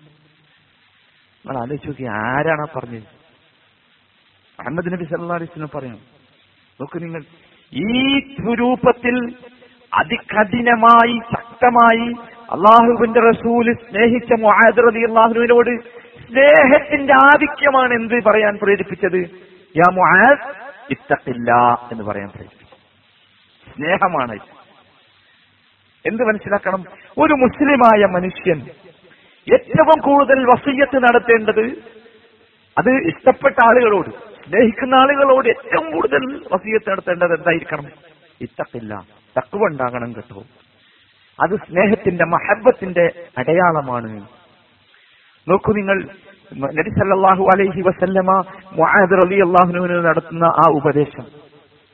മുആദ് റളിയല്ലാഹു അൻഹു നബി സല്ലല്ലാഹു അലൈഹി സ്നേഹിച്ചു എന്ന് മാത്രമല്ല, മുആദ് റളിയല്ലാഹു അൻഹു സഹാബത്തിന്റെ കൂട്ടത്തിലെ ഏറ്റവും വലിയ നേതാവായിരുന്നു. അതുകൊണ്ടാണ് ആദ്യമായി റസൂലുള്ളാഹി സ്വല്ലല്ലാഹു അലൈഹി വസല്ലമ ഒരു ഗവർണറായി അയക്കുന്നത് ആരെയാണ്? മുആദിനെയാണ്. ഹലാലും ഹറാമും വളരെ കൃത്യമായി അറിയുന്ന, അഹ്കാമുകൾ അറിയുന്ന മഹാനായ പണ്ഡിതനായിരുന്നു മുആദ് റളിയല്ലാഹു അൻഹു. അത് തന്നെയാണ് യമനിലേക്ക് ഭരണാധികാരിയായി അദ്ദേഹത്തെ നിയോഗിക്കാനുള്ള കാരണവും. നിങ്ങൾക്കറിയാമോ, സഹാബത്ത് മുആദ് റളിയല്ലാഹു അൻഹുവിനെ ഇബ്രാഹിം നബി അലൈഹി ഇസ്ലാമിനോട് ഉപമിച്ചിരുന്നത്. ബാക്കിയുള്ളവരെ കൂടുള്ള ആൾക്കാർ സഹാബത്ത് മുആദ് റളിയല്ലാഹു അൻഹു ഇബ്രാഹിം നബിയോടാണ് ഉപമിച്ചിരുന്നത്. അബ്ദുല്ലാഹി ഇബ്നു മസ്ഊദ് റളിയല്ലാഹു അൻഹു മുആദ് റളിയല്ലാഹു അൻഹുവിനെ കുറിച്ച് പറഞ്ഞു, ഇന്നഹു കാന ഇന്ന മുആദൻ കാന ഉമ്മതൻ ഖാനിതൻ ലില്ലാഹി ഹനീഫ. ആ പദം അല്ലാഹു സുബ്ഹാനഹു വ തആല ഇബ്രാഹിം നബിയെ കുറിച്ച് ഖുർആനിൽ പറഞ്ഞ പദമാണ്. ഇന്ന ഇബ്രാഹിമ കാന ഉമ്മതൻ ഖാനിതൻ ലില്ലാഹി ഹനീഫ വലം യകുൻ മിനൽ മുശ്രികീൻ. ആ പദമാണ് മുആദ് റളിയല്ലാഹു അൻഹുവിനെ കുറിച്ച് കൂടെ ജീവിച്ച സഹാബത്ത് പറഞ്ഞത്. മുആദ് എന്ന് പറഞ്ഞാൽ ഒരു പ്രസ്ഥാനമാണ്, അള്ളാഹുവിനെ കീഴൊതുങ്ങി ജീവിക്കുന്ന, നേർക്കുനേരെ അള്ളാഹുവിനെ ആരാധിച്ച് ജീവിക്കുന്ന, ഒരിക്കലും മുശ്രിക്കല്ലാത്ത. ആരാ പറഞ്ഞത്? അബ്ദുല്ലാഹി ഇബ്നു മസ്ഊദ്. അബ്ദുല്ലാഹി ഇബ്നു മസ്ഊദ് ആരാ നിങ്ങൾക്കറിയാലോ? ഇബ്നു അബ്ബാസ് റളിയല്ലാഹു അൻഹു കഴിഞ്ഞാൽ സഹാബികളുടെ ലോകത്ത് ഏറ്റവും കൂടുതൽ അള്ളാഹുവിന്റെ റസൂലിന്റെ നാവിൽ നിന്ന് തഫ്സീർ പഠിച്ച മഹാനായ പണ്ഡിതൻ അബ്ദുല്ലാഹി ഇബ്നു മസ്ഊദ്. കേട്ടിട്ടുണ്ടാവും തഫ്സീറൊക്കെ വായിക്കുമ്പോൾ, ഇബ്നു അബ്ബാസിന്റെ തഫ്സീർ കഴിഞ്ഞാൽ ഏറ്റവും പ്രധാനപ്പെട്ട തഫ്സീർ ഇബ്നു മസ്ഊദിന്റെ തഫ്സീറാണ്. അദ്ദേഹം മുഹാജിറുകളുടെ കൂട്ടത്തിൽ ഏറ്റവും പഴക്കം ചെന്ന ആളാണ്. ഇൽമിന്റെ കൊടിവാഹകനാണ് അദ്ദേഹം. സുഹദിന്റെ നേതാവായിരുന്നു അദ്ദേഹം. അദ്ദേഹമാണ് മുആദ് റളിയല്ലാഹു അൻഹുവിനെ കുറിച്ച് പറയുന്നത്, ഇന്ന മുആദ് കാന ഉമ്മതൻ ഖാനിതൻ ലില്ലാഹി ഹനീഫ. മനസ്സിലായിക്കോളി, ആ മുആദിനോടാണ് റസൂലുള്ളാഹി എന്ത് പറയുന്നത്? യാ മുആദ് ഇത്തഖില്ലാഹ ഹൈതുമാ കുന്ത. എന്ന് മനസ്സിലാക്കണം, ഏറ്റവും കൂടുതൽ നാം നാം ഇഷ്ടപ്പെടുന്നവരോട്, ബഹുമാനിക്കുന്നവരോട്, മഹാന്മാരോട്, മനസ്സിലാക്കിക്കോളി, എല്ലാ നിലക്കുമുള്ള മഹാനാണ് ആര്? മുആദ് റളിയല്ലാഹു. എന്നിട്ട് പോലും അള്ളാഹുവിന്റെ റസൂല് വിട്ടില്ല. ഏ മൂപ്പരോട് അതൊന്നും പറയണ്ടല്ല എന്നല്ല, പറയണം.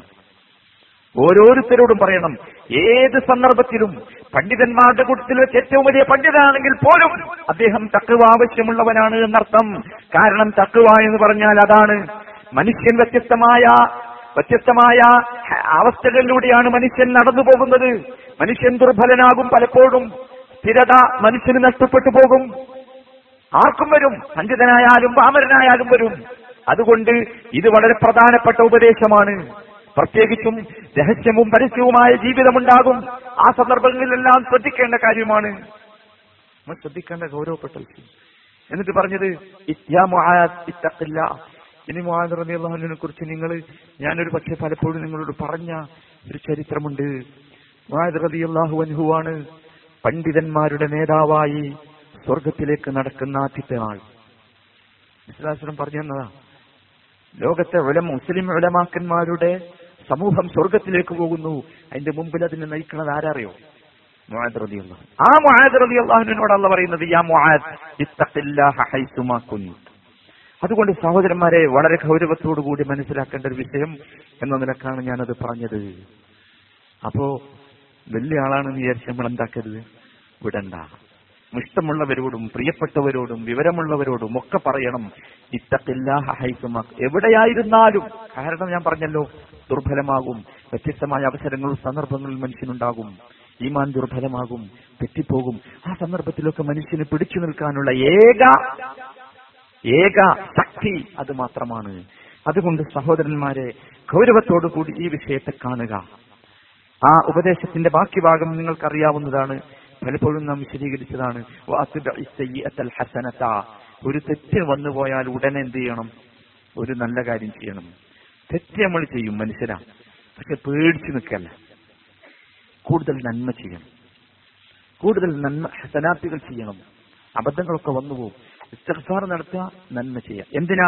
നബി സല്ലല്ലാഹു അലൈഹി വസല്ലമ അദ്ദേഹത്തെ പഠിപ്പിച്ചു തംഹുഹ, അതിനെ മായ്ച്ചു കളയും. തെറ്റിനെ നന്മ എന്താക്കും? മായ്ച്ചു കളയും. അപ്പൊ സഹോദരന്മാരെ, ഇതൊക്കെയാണ് തഖ്വ എന്ന് പറയുന്നത്. ഈ രൂപത്തിൽ ഈ വിഷയത്തെ മനസ്സിലാക്കുക, ഉൾക്കൊള്ളുക. തഖ്വയുള്ളവരായി, സൂക്ഷ്മതയുള്ളവരായി ജീവിതം മാറ്റിയെടുക്കാൻ എല്ലാവരും പരിശ്രമിക്കുക. അല്ലാഹു സുബ്ഹാനഹു വ തആല നമുക്കതിന് എല്ലാവർക്കും തൗഫീഖ് നൽകുമാറാകട്ടെ. എല്ലാവരും പ്രാർത്ഥിക്കേണ്ട പ്രാർത്ഥന: اللهم إني أسألك الهدى والتقى والعفاف والغنى. എല്ലാവരും പഠിച്ചിട്ടുണ്ടാവും ആ ദുആ. നമ്മൾ പലപ്പോഴും പറഞ്ഞിട്ടുണ്ട് നല്ല ഓർമ്മ. അല്ലാഹുവേ, ഞാൻ നിന്നോട് ഇന്നി അസ്അലുക, ഞാൻ നിന്നോട് ചോദിക്കുന്നു അൽ ഹുദ, ഹുദയെ ചോദിക്കുന്നു. ഹുദ സന്മാർഗം കിട്ടണം, ദുർമാർഗം വലാലത്തിലായി പോകും. വത്തുഖ, അതാണ് തഖ്വ. അല്ലാഹുവിനോട് ചോദിച്ചെങ്കിൽ അത് കിട്ടുള്ളൂ, വേറെ ആരോട് ചോദിച്ചാലും അത് കിട്ടൂല. വത്തുഖ വൽ അഫാഫ്, സദാചാരമുള്ള ജീവിതം കിട്ടണം. ഈ നാട്ടിൽ ജീവിക്കുമ്പോൾ ഐഫത്ത് കുറഞ്ഞു പോവുകയാണ് അല്ലേ? എല്ലാം അങ്ങോട്ട് അങ്ങനെ ആയാൽ പിന്നെന്തായി? അങ്ങനെയാണല്ലോ, എല്ലാവരും തുണി അയച്ചിട്ടാ പിന്നെന്തായി? തുണി അയച്ചിട്ടാ എന്നുള്ളത് എന്തല്ല, ഒരു മോശമല്ല എന്ന പരുവത്തിലേക്ക് ഇഫ്ഫത്ത് നഷ്ടപ്പെടും. അല്ലാഹുവോട് ചോദിക്കണം ഇന്നി അസ്അലുക്കൽ ഹുദ വത്തുഖ വൽ അഫാഫ് വൽ ഗിന. ഗിന എന്ന് പറഞ്ഞാൽ എന്താ? ഐശ്വര്യം, ധന്യത. അത് ഏറ്റവും കൂടുതൽ വേണ്ടത് മനസ്സിനാണ്. പിന്നെ സമ്പത്തിന് വേണം അല്ലെ, എല്ലാം വേണം. ധനികി എന്ന് പറഞ്ഞാൽ, ധനികൻ എന്ന് പറഞ്ഞാൽ പണം കൊണ്ട് ധനികൻ മാത്രമല്ല, മനസ്സുകൊണ്ടുള്ള ധന്യതയും എന്താണ്? ഏറ്റവും വലിയ ധന്യതയാണ്. നബി സല്ലല്ലാഹു അലൈഹി വസല്ലം അങ്ങനെയാണ് പഠിപ്പിച്ചത്. അപ്പൊ ആ പ്രാർത്ഥന ആരും മറക്കാതിരിക്കുക. അല്ലാഹുമ്മ ഇന്നി അസ്അലുക്കൽ ഹുദാ വത്തുഖാ വൽ അഫാഫ് വൽ ഗിനാ. നാല് കാര്യം നിങ്ങൾക്ക് മനസ്സിലായല്ലോ. അല്ലാഹു യഥാർത്ഥ മുത്തഖീങ്ങളിൽ നമ്മെ എല്ലാവരെയും ഉൾപ്പെടുത്തുമാറാകട്ടെ. ربنا آتنا في الدنيا حسنة وفي الآخرة حسنة وقنا عذاب النار. وصلى الله وسلم على رسوله النبي الكريم وعلى آله وصحبه أجمعين. السلام عليكم ورحمة الله. بسم الله الرحمن الرحيم. إن الحمد لله نحمده ونستعينه ونستغفره ونعوذ بالله من شرور أنفسنا ومن سيئات أعمالنا. من يهده الله فلا مضل له ومن يضلل فلا هادي له. أشهد أن لا إله إلا الله وحده لا شريك له وأشهد أن محمدا عبد الله ورسوله أرسله بالهدى ودين الحق ليظهره على الدين كله ولو كره المشركون. اللهم صل على محمد وعلى آل محمد كما صليت على إبراهيم وعلى آل إبراهيم وبارك على محمد وعلى آل محمد كما باركت على إبراهيم وعلى آل إبراهيم إنك حميد مجيد. أما بعد فإن خير الحديث كتاب الله وخير الهدي هدي محمد صلى الله عليه وسلم وشر الأمور محدثاتها وكل محدثة بدعة وكل بدعة ضلالة وكل ضلالة في النار. أعوذ بالله من الشيطان الرجيم. يا أيها الذين آمنوا اتقوا الله وكونوا مع الصادقين. الله نسوتك ജീവിക്കണം എന്ന് പ്രത്യേകമായി ഈ സന്ദർഭത്തിൽ ഓർമ്മിപ്പിക്കുകയാണ്. മനസ്സുമായി ബന്ധപ്പെട്ട വിഷയത്തിലെ പതിനൊന്നാമത്തെ വിഷയമായ തഖ്വയെക്കുറിച്ചാണ് നാം സംസാരിച്ചു വന്നത്. തഖ്വ എന്താകുന്നു, എന്താണതുകൊണ്ട് ഉദ്ദേശിക്കുന്നത് ഇത്യാദി കാര്യങ്ങളെക്കുറിച്ച് നാം വിശദമായി മനസ്സിലാക്കി. അതുമായി ബന്ധപ്പെട്ട് ചില കാര്യങ്ങൾ കൂടി നാം അറിയേണ്ടതുണ്ട്. അതിലൊന്നാമത്തേത് തഖ്വയുടെ അടയാളം എന്ത് എന്നതാണ്. ഒരു മനുഷ്യൻ അവന് തഖ്വയുണ്ടോ ഇല്ലയോ എന്ന് മനസ്സിലാക്കാനുള്ള അടയാളം എന്ത്? നമ്മളെല്ലാവരും ഈ അടയാളത്തെക്കുറിച്ച് ചിന്തിക്കേണ്ടതുണ്ട്. അതിലേറ്റവും പ്രധാനപ്പെട്ടത് അശ്രദ്ധ എന്ന ആപത്തിൽ നിന്ന്, അള്ളാഹുവിനെ സൂക്ഷിക്കുന്നതിലുള്ള അശ്രദ്ധ എന്ന ആപത്തിൽ നിന്ന് നാം രക്ഷപ്പെടുകയാണെങ്കിൽ പ്രവർത്തികളിലും സംസാരങ്ങളിലും വന്ന അനാവശ്യം അനാവശ്യമായ കാര്യങ്ങളെ ചെറുതായി കാണുക എന്ന ആപത്തിൽ നിന്ന് നാം രക്ഷപ്പെടുകയാണെങ്കിൽ അത് തഖ്വയുടെ അടയാളമാണ്. എൻ്റെ അടുത്ത് നിന്നൊരു മോശമായ തെറ്റായ പ്രവർത്തനം വന്നു, അല്ലെങ്കിൽ ഒരു തെറ്റായ സംസാരം വന്നു, എന്നിട്ട് അതെനിക്കൊരു നിസ്സാരമായി തോന്നുക, അതൊരു പ്രശ്നമല്ല എന്ന ഒരു തോന്നൽ, ആ തോന്നലിൽ നിന്ന് നാം രക്ഷപ്പെടുന്നുണ്ടോ ഇല്ലയോ, ഇത് നാം ആലോചിക്കേണ്ടതാണ്. അതുപോലെ തന്നെ വല്ല തിന്മയും നമ്മുടെ ജീവിതത്തിൽ സംഭവിച്ചാൽ അതിൻ്റെ പേരിൽ നമുക്കൊരു വീക്കുന്ന മനസ്സിനൊരു ദുഃഖം, ഒരു പ്രയാസം അനുഭവപ്പെടുന്നുണ്ടോ, ഇത് തഖ്വ അറിയാനുള്ള ലക്ഷണമാണ്. അതുപോലെ തന്നെ ഇങ്ങനെയുള്ള വല്ല തിന്മയും വന്നാൽ സംഭവിച്ചാൽ ആ തിന്മയിൽ നിന്ന് രക്ഷപ്പെടാൻ അള്ളാഹുവിനോട്, അള്ളാഹുവിലേക്ക് ഭയന്ന് പേടിച്ച് നാം ചെല്ലുന്നുണ്ടോ ഇല്ലയോ, ഇത് തഖ്വയുടെ ലക്ഷണമാണ്. ഒരു തിന്മ സംഭവിച്ചാൽ മനസ്സിനൊരു ഇടുക്കവും പ്രയാസവും മാത്രമല്ല, ആ തിന്മയിൽ നിന്ന് എനിക്ക് എങ്ങനെയെങ്കിലും രക്ഷപ്പെടണം, റബ്ബേ ഞാൻ എങ്ങനെ രക്ഷപ്പെടുമെന്ന് അള്ളാഹുവിനോട് ചോദിച്ചുകൊണ്ട് അള്ളാഹുവിലേക്ക് പോകാനുള്ള, അള്ളാഹുവിലേക്ക് മടങ്ങാനുള്ള ഒരു വെപ്രാളം മനസ്സിലുണ്ടോ, ഇത് നാം പരിശോധിക്കേണ്ടതാണ്. ഇതൊക്കെ തഖ്വയുണ്ടോ ഇല്ലയോ എന്നറിയാനുള്ള ലക്ഷണമാണ്. അതുപോലെ തന്നെ എല്ലാ സന്ദർഭങ്ങളിലും ഒരു തഖ്വ മനസ്സിലുള്ള മനുഷ്യൻ എല്ലാ സന്ദർഭങ്ങളിലും റബ്ബിനെ നിരന്തരമായി ദിക്ർ ചെയ്തുകൊണ്ടിരിക്കും, സ്മരിച്ചുകൊണ്ടിരിക്കും. റബ്ബിനെ ദിക്ർ ചെയ്യുക, സ്മരിക്കുക എന്നത് പിശാചിനെ ആട്ടി അകറ്റാനും വസ്വാസിൽ നിന്ന് രക്ഷപ്പെടാനുമുള്ള മാർഗമാണ്. അതോടൊപ്പം തന്നെ ഈ മാതിരിയുള്ള തിന്മകളും അബദ്ധങ്ങളും പോലെയുള്ള അഴുക്കുകൾ നമ്മുടെ മനസ്സിലേക്ക് വരാതിരിക്കുവാനുള്ള ഏറ്റവും നല്ല ഒരായുധമായി നാം കാണുകയുമ്പോൾ ഇതൊക്കെ ഉണ്ടെങ്കിൽ തഖ്വ നമ്മിലുണ്ട് എന്ന് നമുക്ക് സമാധാനിക്കാം. അഥവാ ഇത് തഖ്വയുടെ അടയാളമാണ്. ഇനി ഇതൊന്നുമില്ല എന്ന് വെക്കുക, ഇങ്ങനെ ഒരു അനുഭവം നമുക്കുണ്ടാകുന്നില്ല എന്ന് വെക്കുക, അപ്പോൾ അതിനർത്ഥം നമ്മുടെ ജീവിതത്തിൽ നിന്ന്, മനസ്സിൽ നിന്ന് തഖ്വ നഷ്ടപ്പെട്ടുകൊണ്ടിരിക്കുന്നു എന്നാണ്. ഇവിടെ നാം മനസ്സിലാക്കേണ്ടത് എങ്ങനെ നമുക്ക് ഒരു തഖ്വയുള്ളവനായി തീരാം എന്നതാണ്. എങ്ങനെയാണ് തഖ്വയുള്ളവനായി തീരുക? അത് ഓരോ കാര്യവും നാം വളരെ കൃത്യമായി മനസ്സിലാക്കണം. എങ്ങനെ തഖ്വയുള്ളവനായി തീരാം?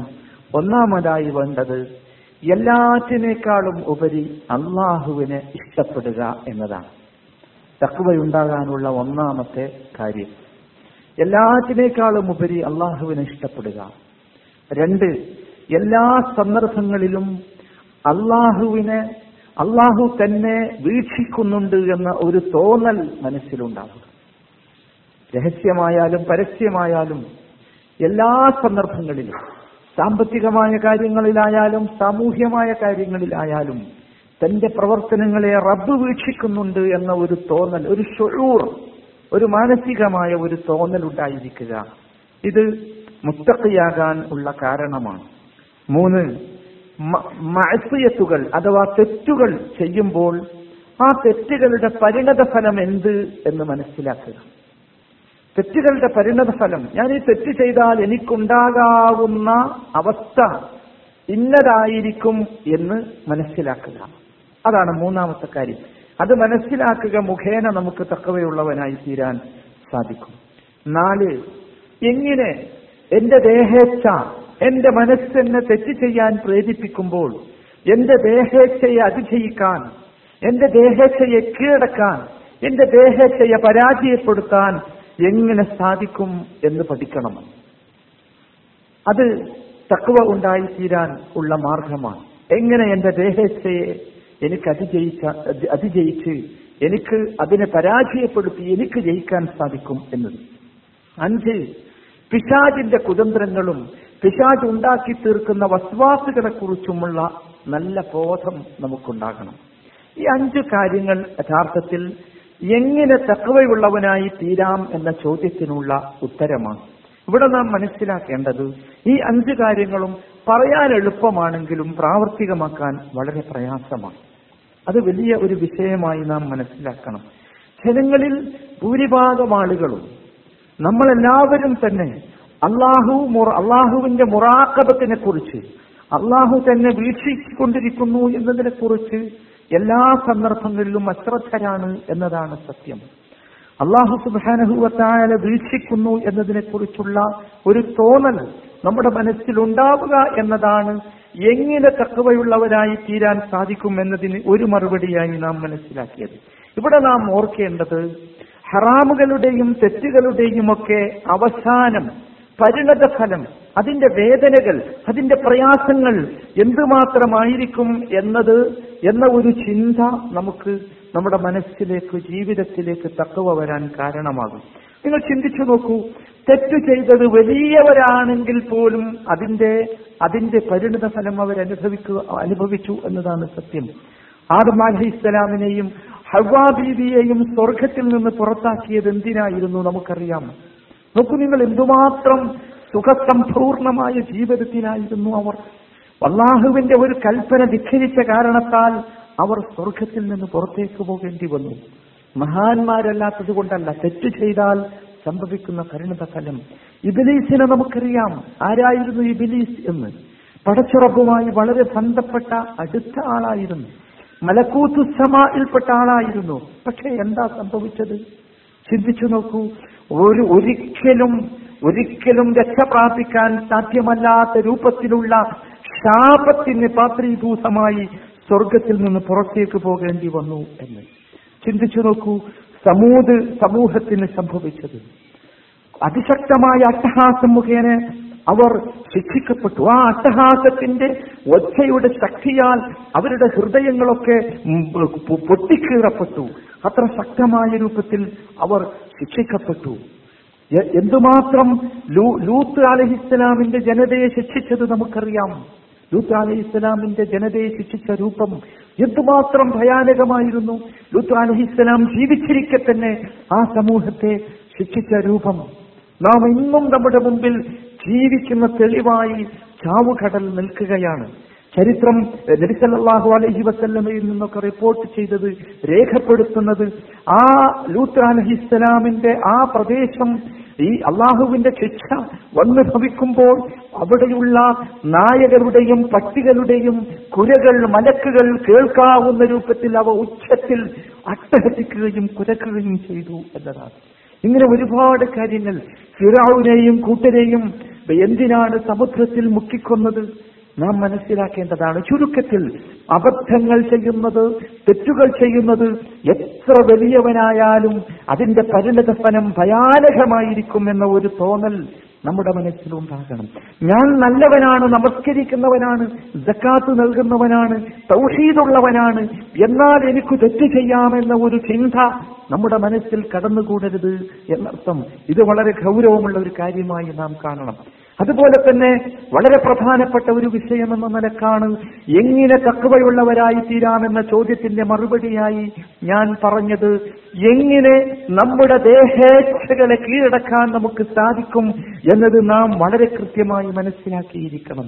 എന്റെ ദേഹം എന്നോട് പറയുന്ന, എന്റെ ഇച്ഛ എന്നോട് ശാസിക്കുന്ന, എനിക്കിഷ്ടമുള്ള, എനിക്ക് ആഗ്രഹമുള്ള ഒരു കാര്യം അത് തെറ്റാണ്, അബദ്ധമാണ്, മതപരമായി അത് തെറ്റാണ്, അതിന്റെ പരിണത ഫലം ഭയാനകമായ നാശമാണ് എന്നറിവുണ്ടെങ്കിൽ എങ്ങനെ എനിക്കതിനെ അതിജയിക്കാൻ സാധിക്കും?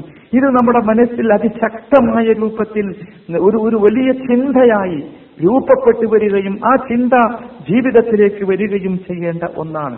നാം ചെയ്യേണ്ടത് എപ്പോഴാണോ ആ ഒരു തെറ്റ് ചെയ്യാനുള്ള ചിന്ത എന്റെ മനസ്സിൽ ഉടലെടുക്കുന്നത്, അപ്പോൾ മുതൽ ആ ചിന്തയുടെ ഒന്നാമത്തെ അവസ്ഥ മുതൽ അതിനെതിരെ പടപൊരുതാനുള്ള ശക്തമായ സജ്ജീകരണം നമ്മുടെ മനസ്സിൽ ഒരുക്കേണ്ടതുണ്ട്. നമുക്ക് സംഭവിക്കുന്ന അബദ്ധം എന്താണെന്ന് ചോദിച്ചാൽ അത്തരത്തിലുള്ള ഒരു സജ്ജീകരണത്തെക്കുറിച്ച് നാം അശ്രദ്ധരാണ് എന്നതാണ്. നിങ്ങൾ ചിന്തിച്ചു നോക്കൂ, മാരകമായ രോഗങ്ങൾ സംഭവിക്കാതിരിക്കാൻ വേണ്ടിയുള്ള പ്രതിരോധ മരുന്നുകൾ വളരെ ശൈശവകാലം മുതൽക്കേ, കുഞ്ഞ് ജനിക്കുന്നത് മുതൽക്കേ കൊടുക്കുന്നവരാണ് നാം. പക്ഷേ ഈ തരത്തിലുള്ള മനുഷ്യന്റെ ശരീരത്തിനേൽക്കുന്ന രോഗങ്ങളെക്കാൾ മാരകമായ തഖ്വയെ ബാധിക്കുന്ന മാരകമായ രോഗങ്ങളെ എങ്ങനെ പ്രതിരോധിക്കാം, അതിനുള്ള സജ്ജീകരണമെന്ത് എന്റെ മനസ്സിലും എന്റെ ജീവിതത്തിലും എന്റെ വീട്ടിലും എന്റെ കുടുംബത്തിലും അത് ഞാൻ സജ്ജീകരിക്കേണ്ടതുണ്ട് എന്ന എന്നതിനെക്കുറിച്ചുള്ള എന്നതിനെക്കുറിച്ച് നാം അശ്രദ്ധരാണ്. ഇത് നമുക്ക് സംഭവിക്കാൻ പാടില്ല. നാം ചിന്തിക്കേണ്ട വളരെ ഗൗരവമുള്ള ഒരു വിഷയമാണത്. ഒരു ഒരു എങ്ങനെ ഇപ്പോ ഒരു ഏറ്റവും കൂടുതൽ അഴിഞ്ഞാട്ടം നടക്കുന്ന ഒരു പ്രദേശത്ത് ജീവിക്കുന്ന ഒരു സമൂഹം, ആ അഴിഞ്ഞാട്ടത്തിനും ആ രൂപത്തിലുള്ള അസാന്മാർഗികമായ ജീവിതത്തിനും എല്ലാ സൗകര്യങ്ങളും ലഭിച്ചിട്ടും ആ സൗകര്യങ്ങളിൽ നിന്ന് തെന്നിമാറി എനിക്കെങ്ങനെ ജീവിക്കാൻ സാധിക്കും എന്നതിനെക്കുറിച്ചുള്ള ഒരു ചിന്ത നമ്മുടെ മനസ്സിലുണ്ടാകണം. മുമ്പ് കാലത്ത് അറബിക്കവിതകളിൽ ജാഹിലിയ്യ കാലത്തെ കവികൾ കവിതകളായിരുന്നു ഏറ്റവും ശക്തമായി നിറഞ്ഞു നിന്നിരുന്നത്. ഒരുപാട് ദോഷങ്ങൾ പ്രീ ഇസ്ലാമിക് പീരിയഡ് എന്ന് പറഞ്ഞ്, അന്ധതയുടെ കാലഘട്ടമെന്ന് പറഞ്ഞ് അവരെക്കുറിച്ച് നാം പറയാറുണ്ട്. പക്ഷേ ഈ അവരുടെ കവിതകളും ആ കവിതയുമായി ബന്ധപ്പെട്ട ചരിത്രങ്ങളും പരിശോധിച്ചാൽ മനസ്സിലാക്കാൻ സാധിക്കുന്ന ഒരു കാര്യം, അന്തസ്സുള്ള അഭിമാനമുള്ള ഒരു സമൂഹമായി അവർ ജീവിച്ചിരുന്നു എന്നാണ്. അത്തരത്തിലുള്ള പല കവികളുടെയും കവിതകളിൽ ഇത്തരത്തിലുള്ള അന്തസ്സ് നിഴലിച്ചു നിൽക്കുമായിരുന്നു. തൊട്ടടുത്ത തന്റെ അയൽവാസി അയൽവാസിയുടെ ഭാര്യ പുറത്തേക്കിറങ്ങിയാൽ അങ്ങോട്ടൊന്ന് നോക്കുന്നത് പോയിട്ട് അവിടെ തന്റെ ഒരു സാന്നിധ്യം ഉണ്ട് എന്നറിയാതെ രക്ഷപ്പെടുന്ന രൂപം, അതായിരുന്നു അവരുടെ കവിതയിൽ നിറഞ്ഞു നിരുന്നത്.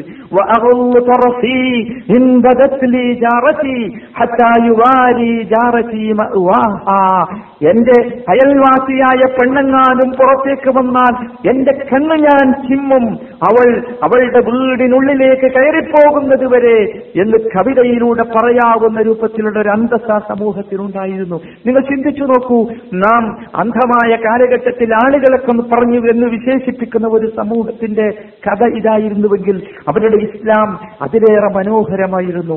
ഇത് അവർ അവരുടെ ഈ ദേഹേച്ഛയെ തടുത്തു നിർത്താനുള്ള ശ്രമത്തിന്റെ ഭാഗമായി ചെയ്ത സംഗതിയായിരുന്നു.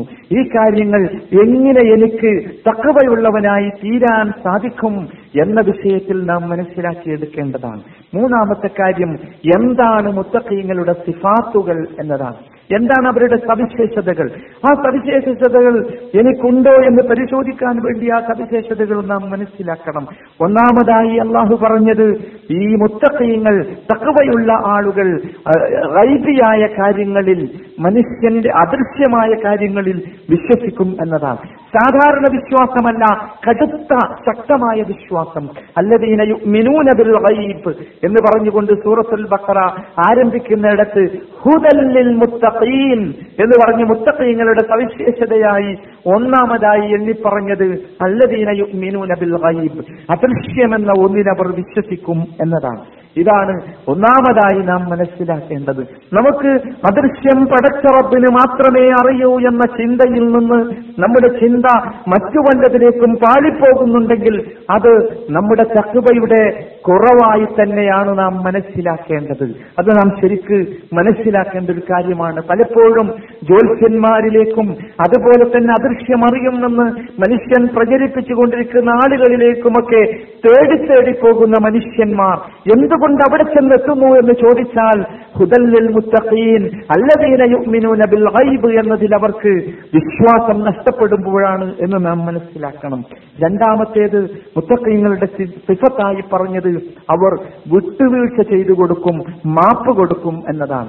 ഒരു വിശ്വാസി, ഒരു മുസ്ലിം പലപ്പോഴും മനുഷ്യൻ മനുഷ്യരുമായി ഇടപഴകേണ്ടി വരുമ്പോൾ, ജീവിതവുമായി ബന്ധപ്പെട്ട് മുന്നേറുമ്പോൾ ഒരു വിശ്വാസിക്ക് അനുപേക്ഷണീയമായ ഒരു ഗുണമാണ് ഈ പറഞ്ഞിട്ടുള്ളത്. വിട്ടുവീഴ്ച ചെയ്യേണ്ടി വരും. സമൂഹ സമൂഹവുമായി ജീവിക്കുമ്പോൾ ഒരു സാമൂഹ്യ ജീവി എന്ന നിലയ്ക്ക് ഉണ്ടാകേണ്ട ഗുണം. പക്ഷേ അതൊരു സാധാരണ ഗുണമായല്ല ഖുർആൻ പറഞ്ഞത്. നിങ്ങൾ വിട്ടുവീഴ്ച ചെയ്തു കൊടുക്കണം, നിങ്ങൾ മാപ്പ് കൊടുക്കണം. അതാണ് തഖ്വയുമായി ഏറ്റവും അടുത്തത് എന്ന് പറഞ്ഞുകൊണ്ടാണ് ആ വിഷയം സംസാരിച്ചത്. മൂന്നാമത്തെ സിഫത്ത് നാം മനസ്സിലാക്കണം. ഒരു തെറ്റ് സംഭവിച്ചാൽ, പ്രത്യേകിച്ചും മഹാപാപങ്ങൾ സംഭവിച്ചാൽ, മഹാപാപങ്ങൾ അവർക്ക് സംഭവിക്കുകയില്ല. ഇനി ചെറിയ തെറ്റുകൾ അവർക്ക് സംഭവിച്ചാൽ ആ സംഭവിച്ച തെറ്റിൽ അവർ പിടിച്ചു നിൽക്കുകയില്ലെന്ന് മാത്രമല്ല, എത്രയും പെട്ടെന്ന് ചെയ്തു പോയ തെറ്റിനെ കുറിച്ച് പശ്ചാത്തപിക്കാനുള്ള മനസ്സ് അവർക്ക് വരും. അത് അവരുടെ ജീവിതത്തിൽ കലർന്നതാണ്. ഇന്നല്ലദീന തഖൗ ഇദാ മസ്സഹും ത്വാഇഫും മിനശ്ശൈത്വാനി തദക്കറു ഫഇദാ ഹും മുബ്സിറൂൻ. തഖ്വയുള്ളവരുടെ ഗുണമായി പറഞ്ഞത് പൈശാചികമായ വല്ല പ്രവണതകളും അവരെ പിടികൂടിയാൽ തദക്കറു, അവർ ഉടനെ പടച്ചറപ്പിന് അവർക്ക് ഓർമ്മ വരും. അവർ ഓർക്കും, അയ്യോ ഞാനിത് ചെയ്യാൻ പാടില്ലായിരുന്നു. അങ്ങനെ ഓർമ്മയുള്ളവരായി, ഉൾക്കാഴ്ചയുള്ളവരായി, യഥാർത്ഥത്തിൽ ഇത് ഞാൻ ചെയ്യേണ്ടതല്ല എന്ന രൂപത്തോടുകൂടി അവർ തിരിച്ചു പോകും, തൗബ ചെയ്യും എന്നതാണ്. നാലാമത്തെ വിഷയം, അവരുടെ പ്രവർത്തനങ്ങളിലും വാക്കുകളിലും സംസാരങ്ങളിലും പ്രവർത്തനങ്ങളിലും സത്യസന്ധത ഉണ്ടാകാൻ അതിശക്തമായ രൂപത്തിൽ അവർ പരിശ്രമിക്കും. ഞാൻ ചെയ്യുന്ന പ്രവർത്തനം സത്യമായിരിക്കണം, എന്റെ നാവിൽ നിന്ന് പുറത്തേക്ക് വരുന്നത് സത്യമായിരിക്കണം എന്ന ചിന്ത തഖ്വയുള്ളവന് മാത്രമേ ഉണ്ടാക്കിയെടുക്കാൻ സാധിക്കൂ. വല്ലദീന ജാഅ ബിസ്സദിഖി വസദ്ദഖ ബിഹി ഉലൈക ഹുമുൽ മുത്തഖൂൻ. സത്യവുമായി വന്നവൻ, എന്നിട്ട് ആ സത്യത്തെ സത്യപ്പെടുത്തിയവൻ, ഉലൈക ഹുമുൽ മുത്തഖൂൻ, അവരാണ് മുത്തഖീങ്ങൾ. സൂറത്ത് സുമറിന്റെ മുപ്പത്തിമൂന്നാമത്തെ ഈ വചനത്തിന് തഫ്സീർ പറയുന്ന സ്ഥലത്ത് മുഫസ്സിറുകൾ പറയുന്നുണ്ട്, ഒന്നാമത് വല്ലദീന വല്ലദീ ജാഅ ബിസ്ദിഖി, സത്യവുമായി വന്നവൻ എന്ന് പറഞ്ഞാൽ മുഹമ്മദ് മുസ്തഫ സല്ലല്ലാഹു അലൈഹി വസല്ലമയും, വസദ്ദഖ ബിഹി എന്ന് പറഞ്ഞാൽ അഥവാ വന്ന സത്യവുമായി വന്നതിനെ സത്യപ്പെടുത്തിയവൻ എന്ന് പറഞ്ഞാൽ അബൂബക്കർ സിദ്ദീഖുമാകുന്നു എന്ന്. ഏതായിരുന്നാലും ശരി, നമുക്കുണ്ടായിരിക്കേണ്ട ഗുണമാണ്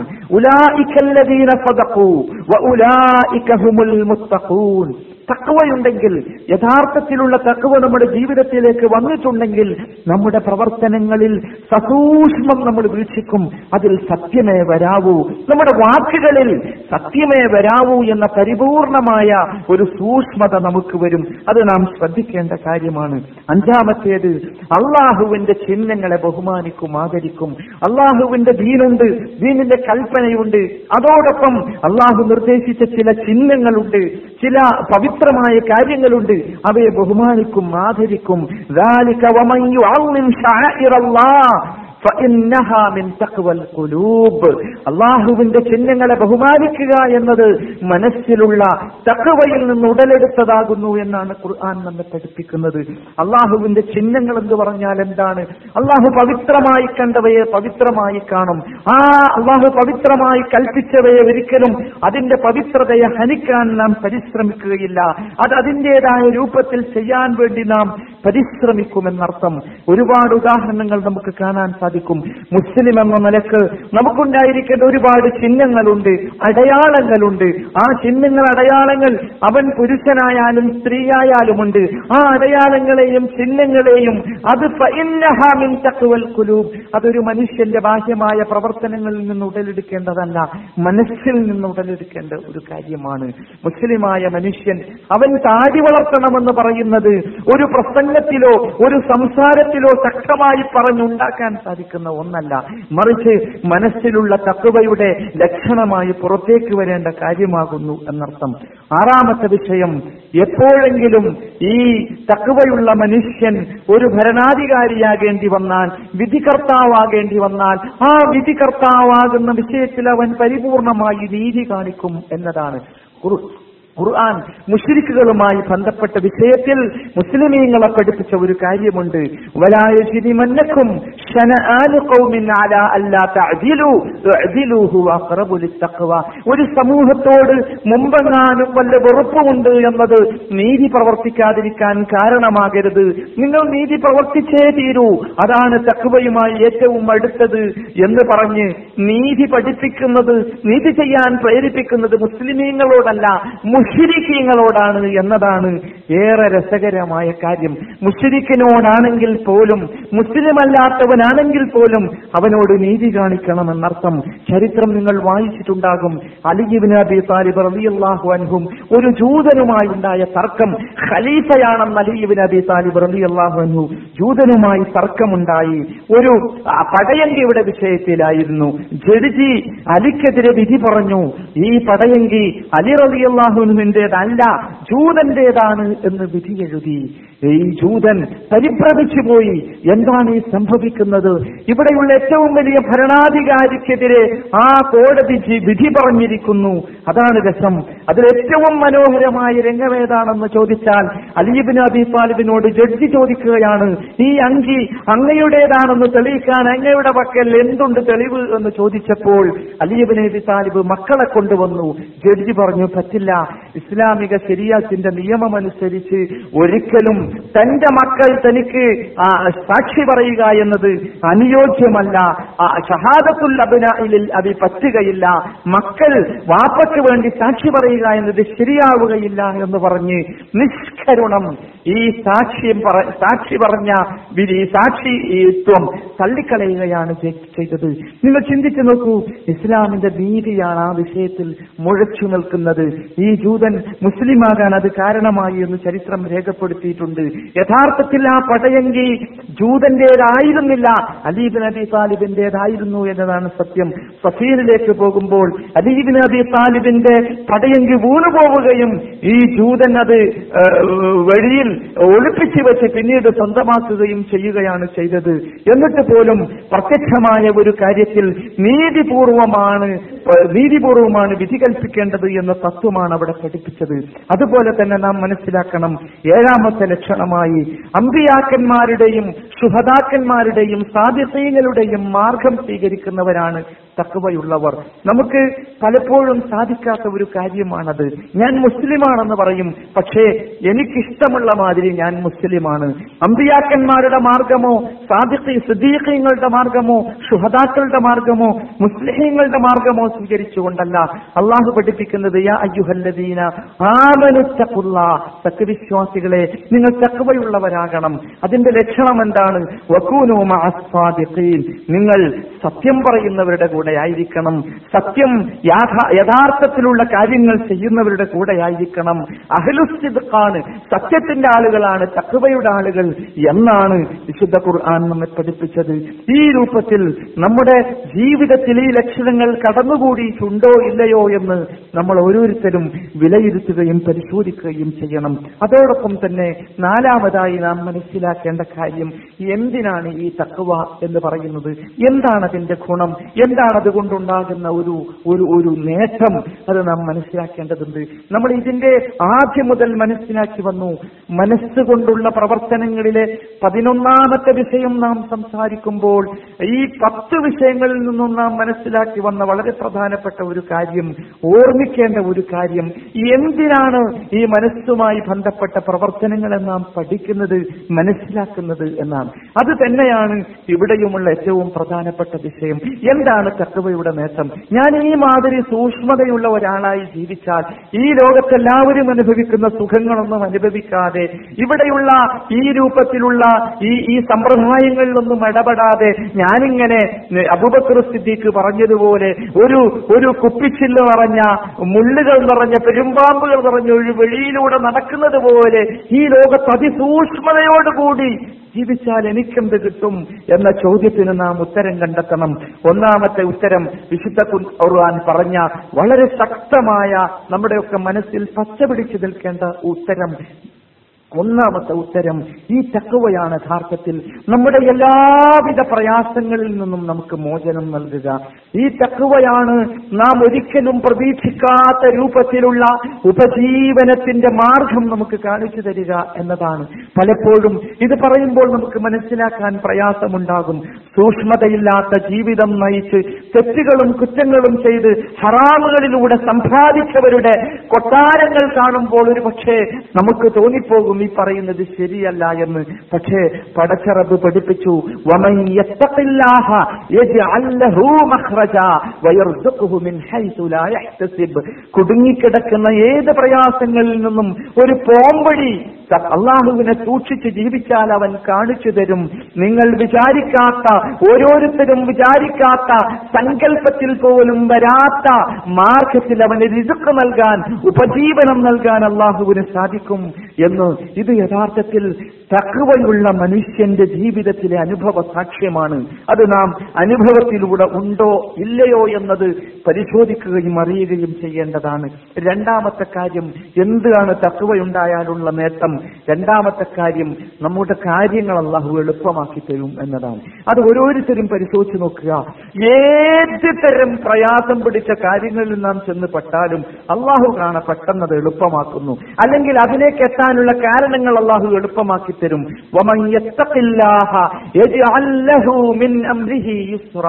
അള്ളാഹുവിനെ സൂക്ഷിച്ച് ജീവിച്ചാൽ, തഖ്വയുള്ളവനായി തീർന്നാൽ അവന്റെ കാര്യങ്ങളെ അവൻ അള്ളാഹു അവന് എളുപ്പമാക്കി കൊടുക്കുമെന്നാണ് അള്ളാഹു തആല പറഞ്ഞിട്ടുള്ളത്.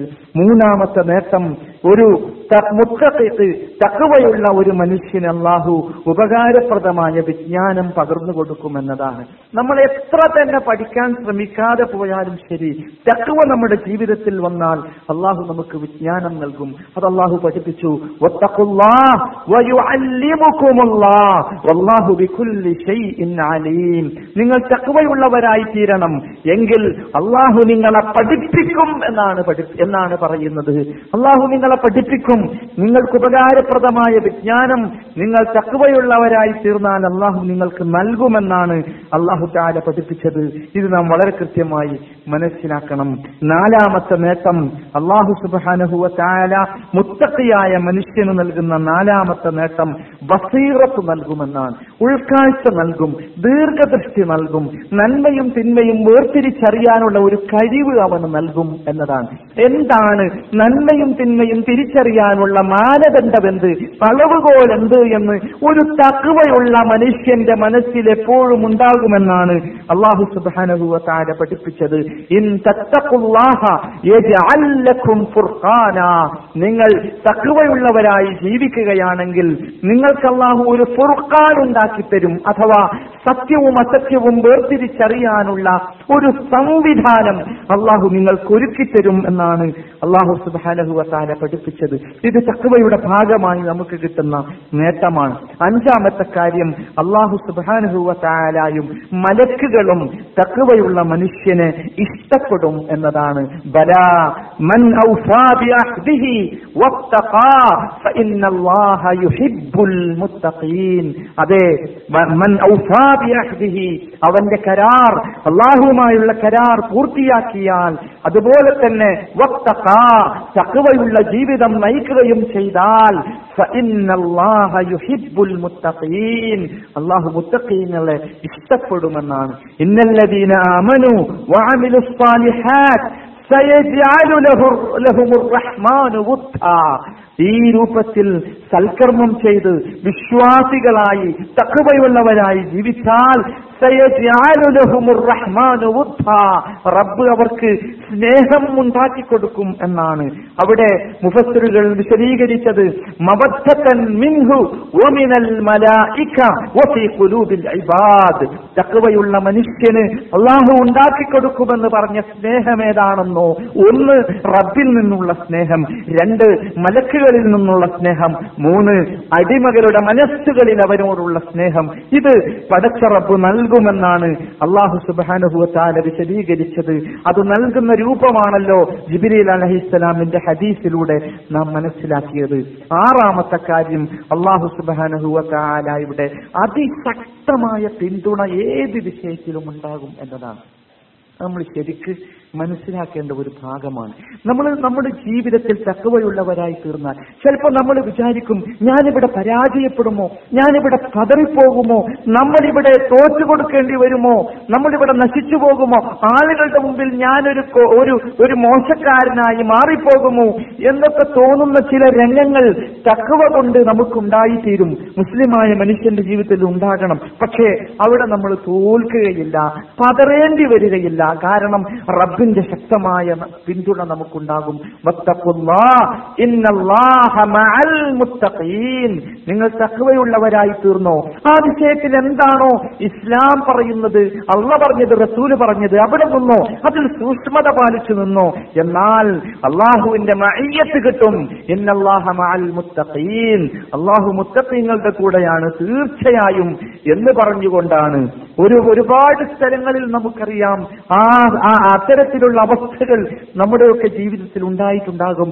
മൂസാ അലൈഹിസ്സലാമിന്റെ കഥ നമ്മൾ പഠിച്ചതാണല്ലോ.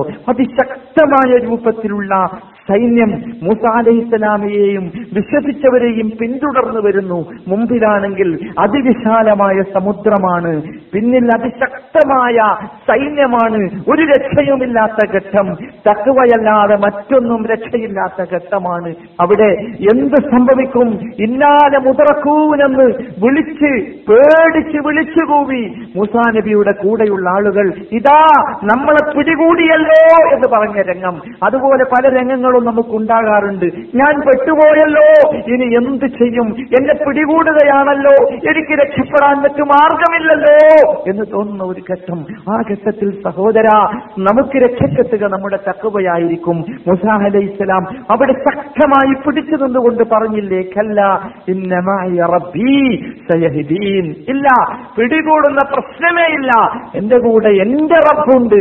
നിങ്ങൾ ചിന്തിച്ചു നോക്കൂ, ആ ഒരു മനസ്സിന്റെ ശക്തിയാണ് അല്ലാഹു സുബ്ഹാനഹു വ തആല നമുക്ക് നൽകുക. അത് നാം മനസ്സിലാക്കണം. അവൻ എനിക്കൊരു വഴി കാണിച്ചു തരും, ഞാൻ എന്റെ ഭൗതികമായ ജീവിതത്തിൽ റബ്ബിന്റെ കൽപ്പനയ്ക്ക് വിരുദ്ധമായി ജീവിക്കാതിരുന്നാൽ എനിക്ക് കിട്ടുന്ന ഒരു സൗകര്യം നഷ്ടപ്പെട്ടാൽ പോലും എനിക്കവിടെ റബ്ബിന്റെ ഒരു തൗഫീഖ് ഉണ്ടാകുമെന്ന ചിന്ത സഹോദരങ്ങളെ നമ്മുടെ മനസ്സിൽ പച്ചപിടിച്ചു നിന്നെങ്കിൽ മാത്രമേ ഇനി അങ്ങോട്ട് ഈ കാലഘട്ടത്തിൽ നമുക്ക് ജീവിക്കാൻ സാധിക്കുകയുള്ളൂ, മുസ്ലിമായി ജീവിക്കാൻ സാധിക്കുകയുള്ളൂ എന്ന് നാം മനസ്സിലാക്കണം. ഏഴാമത്തെ വിഷയം, തഖ്വ ആകാശത്തു നിന്നും ഭൂമിയിൽ നിന്നും നമുക്ക് ബർക്കത്തുകൾ നൽകുമെന്നാണ്. എന്താണ് ബർക്കത്ത് എന്ന് നാം വളരെ വിശദമായി മനസ്സിലാക്കിയതാണ്. ബർക്കത്തിന്റെ പ്രത്യേകത നാം മനസ്സിലാക്കേണ്ടത് തുക്സിറുൽ ഖലീല എന്നതാണ്. കുറച്ചായിരിക്കും, പക്ഷെ അത് എല്ലാ ആ ഒരു ആധിക്യമുണ്ടാക്കി നമുക്കത് നൽകും. കുറച്ചുണ്ടാവുള്ളൂ, പക്ഷേ ബർക്കത്തുണ്ടെങ്കിൽ അതിനൊന്നുണ്ടാകും, അതിൽ ഖൈറ് നമുക്ക് വേണ്ടത്ര അതിലുണ്ടാകും. അതാണ് ഈ ബർക്കത്ത് എന്നതിന്റെ പ്രത്യേകത. ചിലപ്പോൾ നിങ്ങൾ ചിന്തിക്കണം, നമ്മുടെ ശമ്പളം വളരെ കുറവായിരിക്കും, പക്ഷെ നമ്മൾ ചിന്തിക്കേണ്ടത് ഹലാലായ രൂപത്തിൽ ആരുടെയും അന്യായമായ ഒന്നുമില്ലാത്ത ചെറിയ പൈസയാണ് എന്റെ പോക്കറ്റിലുള്ളതെങ്കിൽ ആ ചെറിയ പൈസക്ക് റബ്ബിന്റെ ബർക്കത്തുണ്ടാകും. ആ അതാണ് ആ ബർക്കത്താണ് തുക്സിറുൽ ഖലീല എന്ന് പറഞ്ഞ ബർക്കത്ത്. അത് കുറച്ചാണെങ്കിലും അതിന് വല്ലാത്ത ആധിക്യമുണ്ടാകും. എന്റെ ആവശ്യത്തിന് മുഴുവൻ അത് മതിയാകുകയാണ്, എനിക്കൊരു പ്രയാസവും മുട്ടും വരാത്ത രൂപത്തിൽ എനിക്ക് അത് അനുഭവപ്പെടുകയാണ്. അതാണ് അള്ളാഹു പഠിപ്പിച്ചത്, വലൗ അന്ന അഹ്ലൽ ഖുറാ ആമനൂ വത്തഖൗ ലഫതഹ്നാ അലൈഹിം ബറകാതിൻ മിനസ് സമാഇ വൽ അർദ്. ആകാശങ്ങളിൽ നിന്നും ഭൂമിയിൽ നിന്നും അള്ളാഹുവിന്റെ ബർക്കത്തുകളുടെ വാതിലുകൾ തുറന്നു കൊടുക്കുന്ന അവസ്ഥ വരും. നിങ്ങൾ ചിന്തിച്ചിട്ടില്ലേ, അതിശക്തമായ അതിശക്തമായ നന്മകളുള്ള സൗകര്യങ്ങളുള്ള സമ്പന്നതയുള്ള രാജ്യത്ത് ജീവിക്കുന്ന മനുഷ്യന്മാരുടെ കഥ. ഇതൊന്നുമില്ലാത്ത പട്ട് പ്രയാസങ്ങളും ബുദ്ധിമുട്ടുകളും ഫലഭൂയിഷ്ഠ ഫലഭൂയിഷ്ഠമല്ലാത്ത പ്രയാസങ്ങളും ബുദ്ധിമുട്ടുകളുമുള്ള ഒരു രാജ്യത്ത് ജീവിക്കുന്ന മനുഷ്യൻ, അവരും നിങ്ങൾ ചിന്തിച്ചു നോക്കൂ, അത്രമാത്രം കഷ്ടപ്പെട്ട് ജീവിക്കുന്ന ആ മനുഷ്യന്മാർ പോലും അവരുടെ മനുഷ്യന്മാർക്ക് പോലും അവരുടെ ആവശ്യങ്ങളൊക്കെ യഥേഷ്ടം അവരിശിക്കുന്ന രൂപത്തിൽ ഇഷ്ടം പോലെ നടക്കുന്നുണ്ട്. ഇത് യഥാർത്ഥത്തിൽ പടച്ച റബ്ബിന്റെ ബർക്കത്തിന്റെ പ്രത്യേകതയാണ് എന്ന് നാം മനസ്സിലാക്കണം. അത് അള്ളാഹു നൽകുന്ന വലിയൊരു കാര്യമാണ്. അത് നാം വളരെ ഗൗരവത്തോടു കൂടി മനസ്സിലാക്കേണ്ട ഒരു വിഷയമാണ്. എട്ടാമത്തെ കാര്യം, അള്ളാഹുവിന്റെ ബുഷ്റ, സന്തോഷ വാർത്തയുണ്ട്. അള്ളാഹു സുബ്ഹാനഹു വ തആല പല രൂപത്തിലുള്ള ബുഷ്റ മുത്തഖീങ്ങൾക്ക് നൽകുമെന്നതാണ്. അത് പണ്ഡിത് നബി സല്ലല്ലാഹു അലൈഹി വസല്ലമയുടെ ഹദീസുകളുടെ അടിസ്ഥാനത്തിൽ പണ്ഡിതന്മാർ ആ ബുശ്റ എന്താകുന്നു എന്ന് വിശദീകരിച്ച് എന്തൊരു സന്തോഷമാണ്, എന്തൊരു സന്തോഷ വാർത്തയാണ്, എങ്ങനെയാണ് അള്ളാഹു നമുക്ക് നൽകുക. അതിൽ ഒന്നാമത്തേത് നല്ല സ്വപ്നങ്ങളാണ്. അള്ളാഹു സുബ്ഹാനഹു തആല മുത്തഖീങ്ങളായ ആളുകൾക്ക് നല്ല നല്ല സ്വപ്നങ്ങൾ കാണിച്ചു കൊടുക്കും. അവരുടെ ജീവിതത്തിന്റെ സൗഭാഗ്യങ്ങൾ, ആ അത് ഒരു സമാധാനം നൽകുന്ന, സന്തോഷം നൽകുന്ന സ്വപ്നങ്ങൾ അത് കാണിച്ചു കൊടുക്കും. ഹദീസുകളിൽ വന്ന രൂപമാണ്. അതുപോലെ തന്നെ മരണസമയത്ത് മലക്കുകളിൽ നിന്ന് അവർക്ക് ബുശ്റയുണ്ടാകും. വല്ലാത്ത ഒരു സന്തോഷം. ചില ആളുകളൊക്കെ മരിച്ചു കിടക്കുന്നത് നിങ്ങൾ കണ്ടിട്ടുണ്ടാകും. മുഖത്തേക്ക് നോക്കിയാൽ തന്നെ എന്തോ ഒരു സുഖമാണ്, നോക്കി നിൽക്കാൻ തോന്നിപ്പോകും. നല്ല സുന്ദരമായ മുഖത്തോടുകൂടി ജീവിച്ചിരിക്കുമ്പോൾ അദ്ദേഹത്തിന്റെ അദ്ദേഹത്തിന്റെ നെറ്റിയും മുഖവും ഒക്കെ ചുളിഞ്ഞാ നമ്മൾ കണ്ടത്. കാരണം ജീവിതത്തിലെ പ്രാരാബ്ധം കൊണ്ടും പ്രയാസം കൊണ്ടും. പക്ഷെ റൂഹ് പോയി ആ മനുഷ്യന്റെ മയ്യത്ത് കാണാൻ വേണ്ടി നമ്മളിങ്ങനെ ചെന്ന് നിന്ന് നോക്കിയാൽ അൽഹംദുലില്ലാഹ് എന്തോ ഒരു സന്തോഷവും പ്രകാശവുമാണ്. അത് യഥാർത്ഥത്തിൽ മലക്കുകൾ ആ റൂഹ് വിടവാങ്ങുന്ന സമയത്ത് അവർക്ക് നൽകിയ സന്തോഷത്തിന്റെ കാര്യമാണ്. ഇതൊക്കെ പടച്ച റബ്ബ് വിശദീകരിച്ചു തന്നിട്ടുണ്ട്. അലാ ഇന്ന ഔലിയാ അല്ലാഹ് ലാ ഖൗഫുൻ അലൈഹിം വലാ ഹും യഹ്സനൂൻ അല്ലദീന ആമനൂ വകാനൂ യത്തഖൂൻ ഉലൈക ലഹുമുൽ ബുശ്റ. നോക്കൂ നിങ്ങൾ, അള്ളാഹു പറയുകയാണ് ഉലൈക ലഹുമുൽ ബുശ്റ, അവർക്ക് ബുശ്റയുണ്ട്. എവിടെയാണ് അവർക്കുള്ള സന്തോഷം? സന്തോഷവാർത്തയുണ്ട് അവർക്ക്. അവർ പേടിക്കേണ്ടതില്ല, ദുഃഖിക്കേണ്ടതില്ല. അവരുടെ സ്വഭാവം പറഞ്ഞു അല്ലദീന ആമനൂ വകാനൂ യത്തഖൂൻ, തഖ്വയുള്ളവരായിരുന്നു എന്ന് പറഞ്ഞിട്ട് അവർക്ക് അവർക്ക് ബുശ്റയുണ്ടെന്ന് പറഞ്ഞു. എവിടെയാണ് ബുശ്റ? ഫിൽ ഹയാത്തി ദുനിയ, ഒന്നാമത് പറഞ്ഞത് ദുനിയാവിലെ ജീവിതത്തിൽ നാം, പരലോകത്തല്ല. അതാണെങ്കിൽ ഇവിടെ പ്രത്യേകം പറയേണ്ടതില്ല. ദുനിയാവിലെ ജീവിതത്തിൽ അവർക്ക് സന്തോഷ വാർത്തകൾ കിട്ടും. അത് അല്ലാഹു തആല നൽകുന്ന ഒരു സമ്മാനമാണ്. അതുപോലെ തന്നെ വഫിൽ ആഖിറ, പരലോകത്തും അവർക്ക് കിട്ടും. ഇത് നമ്മൾ മനസ്സിലാക്കേണ്ട വളരെ ഗൗരവമുള്ള സംഗതിയാണ്. ഒമ്പതാമത്തെ വിഷയം, ശത്രുക്കളുടെ കുതന്ത്രങ്ങളിൽ നിന്ന് നമുക്ക് രക്ഷപ്പെടാൻ സാധിക്കും തഖ്വയോടെ. ഈ നമ്മളെല്ലാവരും എല്ലാ സമയത്തും ദുആ ചെയ്യേണ്ട ഒരു രണ്ട് കാര്യങ്ങളാണ്. ഒന്ന്, ശത്രുവിന്റെ കുതന്ത്രം. രണ്ട്, ഹാസിദിന്റെ ഹസദ്, അസൂയാരുടെ അസൂയ. നമുക്കെതിരെ അസൂയ വെച്ച് നടക്കുന്നവരുടെ അസൂയയിൽ നിന്നും, നമുക്കെതിരെ ഈ കുതന്ത്രങ്ങൾ മെനഞ്ഞുകൊണ്ടിരിക്കുന്ന ശത്രുവിന്റെ ശത്രുതയിൽ നിന്നും രക്ഷപ്പെടാൻ എല്ലാവരും എപ്പോഴും ദുആ ചെയ്യുന്നു. അതൊരു വലിയ വിഷയമാണ്. ആ ഇത് രണ്ടിൽ നിന്നും രക്ഷപ്പെടാൻ രക്ഷപ്പെടാൻ തഖ്വ കൊണ്ട് സാധിക്കും. വല്ലാത്ത ആയുധമാണ് അത്. അല്ലാഹു പഠിപ്പിച്ചു വഇൻ തസ്ബിറൂ വതഖൂ ലാ യദുറുക്കും കൈദുഹും ഷൈആ. ചിലപ്പോൾ നമ്മൾ ബേജാറാകാറുണ്ട്, ഇവരെല്ലാവരും കൂടി നമ്മളെ നേരിട്ട് ഇങ്ങനെ കള്ളക്കേസും കൊടുത്ത് വന്നാൽ കുതന്ത്രങ്ങൾ കാണിച്ചു നമ്മൾ തോറ്റു പോകുമല്ലോ. ഇല്ല, ഇൻ തസ്ബിറൂ വതഖൂ, നിങ്ങൾക്ക് ക്ഷമിക്കാൻ സാധിക്കുമോ, നിങ്ങൾക്ക് തഖ്വയുള്ളവരാക്കാൻ സാധിക്കുമോ, ലാ യദുറുക്കും കൈദുഹും ഷൈആ, അവരുടെ കുതന്ത്രങ്ങൾ ഒരു നിലക്കും നിങ്ങൾക്കൊരു ഉപദ്രവവും വരുത്താൻ സാധ്യമല്ല എന്ന് അല്ലാഹു പഠിപ്പിക്കണം. എത്ര എത്ര സംഭവങ്ങൾ ഞാൻ വിശദീകരിക്കണ്ടല്ലോ നബി സല്ലല്ലാഹു അലൈഹി വസല്ലമയുടെ ജീവിതത്തിൽ. ഇത് നമ്മൾ മനസ്സിലാക്കേണ്ടതുണ്ട്. നമ്മൾ പേടിച്ചു പോകരുത്. ആരുടെയെങ്കിലും കുതന്ത്രങ്ങളുടെ മുമ്പിൽ പേടിച്ച് ഭയപ്പെട്ട് നിൽക്കേണ്ടവരല്ല നാം. നമ്മൾ ബേജാറാകാതെ ഈ ഒരു ചിന്ത, ഇൻ തസ്ബിറൂ വതഖൂ, നമുക്ക് തഖ്വയുണ്ടെങ്കിൽ ലാ യദുറുക്കും കൈദുഹും ഷൈആ, ആര് കുതന്ത്രം ഉണ്ടാക്കിയാലും ആ കുതന്ത്രത്തിന്റെ മുമ്പിൽ നമ്മൾ പരാജയപ്പെട്ടു പോവുകയില്ല എന്ന ചിന്ത നമ്മുടെ മനസ്സിലുണ്ടാകേണ്ടതുണ്ട്. ഇത് വളരെ ഗൗരവമുള്ള ഒരു സംഗതിയായി നാം കാണണം. പത്താമത്തെ കാര്യം നമ്മൾ മനസ്സിലാക്കണം, അള്ളാഹു പരിപൂർണമായി സ്വീകരിക്കുക മുത്തഖീകളിൽ നിന്ന് മാത്രമാണ്. നമ്മളൊക്കെ ചെയ്ത അള്ളാഹു സ്വീകരിക്കും, പക്ഷെ അത് പരിപൂർണമായ സ്വീകരണമാവുകയില്ല. അത് അള്ളാഹു പഠിപ്പിച്ചു ഇന്നമാ ഇന്നമാ യതഖബ്ബലുല്ലാഹു മിനൽ മുത്തഖീൻ, അള്ളാഹു സ്വീകരിക്കുക മുത്തഖീകളിൽ നിന്ന് മാത്രമായിരിക്കും എന്ന് വിശദീകരിക്കുന്നിടത്ത് മുഫസ്സിറുകൾ വിശദീകരിച്ചു അവിടെ മനസ്സിലാക്കേണ്ടത് പൂർണ്ണമായി നമ്മളൊരു പ്രവൃത്തി ചെയ്താൽ അത് പരിപൂർണമായി സ്വീകരിക്കുക. നമ്മളുടെ ഒരു ഒരു സുന്നത്ത് നോമ്പ് നോറ്റാൽ ആ സുന്നത്ത് നോമ്പിന് ഒരുപാട് വശങ്ങളുണ്ട്. ആ സുന്നത്ത് നോമ്പിന്റെ പരിപൂർണത തഖ്വയിലാണ് അടങ്ങിയിട്ടുള്ളത്. ആ തഖ്വയുണ്ടെങ്കിൽ അത് പരിപൂർണമായി അള്ളാഹു സ്വീകരിക്കും എന്നതാണ്. ഇത് നാം വളരെ ഗൗരവമുള്ള ഒരു വിഷയമായി തന്നെ കാണണം. അള്ളാഹു സുബ്ഹാനഹു വ തആല അത് സ്വീകരിക്കുമെന്ന് പറഞ്ഞത് ആ രൂപത്തിലാണ്. അതുപോലെ തന്നെ അള്ളാഹുവിന്റെ ദുനിയാവിലെ അദാബിൽ നിന്ന്, ആഖിറത്തിലെ അദാബ്, ദുനിയാവിലെ അദാബിൽ നിന്ന് രക്ഷപ്പെടാനുള്ള, ശിക്ഷയിൽ നിന്ന് രക്ഷപ്പെടാനുള്ള ഒരു വലിയ മാർഗമാണ് തഖ്വ. അല്ലാഹു സുബ്ഹാനഹു വ തആല അത് പഠിപ്പിച്ചു. വനജൈനല്ലദീന ആമനൂ വകാനൂ യത്തഖൂൻ. വനജൈന, നാം രക്ഷപ്പെടുത്തി. കഴിഞ്ഞുപോയ സമൂഹത്തിന്റെ കഥ പറഞ്ഞിട്ട് പറഞ്ഞതാ, അവരെ നാം രക്ഷപ്പെടുത്തി. എന്താണ് രക്ഷപ്പെടാ രക്ഷപ്പെടാനുള്ള അവരെ രക്ഷപ്പെടുത്താനുള്ള സവിശേഷത എന്തായിരുന്നു? അല്ലദീന ആമനൂ വകാനൂ യത്തഖൂൻ. അവർക്ക് ഈമാനുമുണ്ട്, തഖ്വയുമുണ്ടായിരുന്നു എന്നാണ്.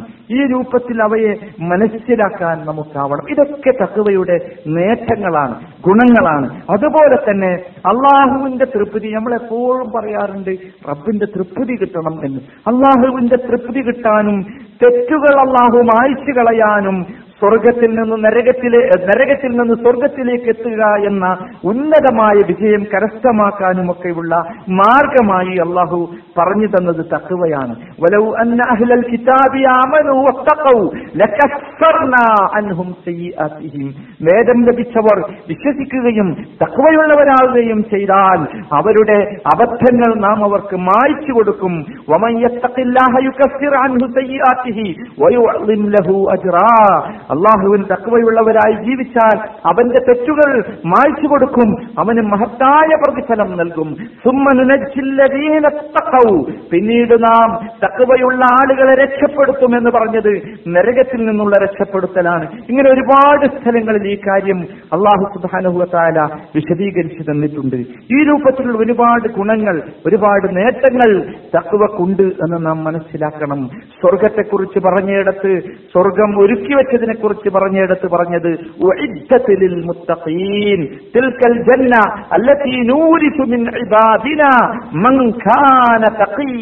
എന്നാണ്. മുത്തഖീങ്ങൾക്ക് വേണ്ടി തയ്യാറാക്കപ്പെട്ടതാണ് സ്വർഗം. ആ സ്വർഗം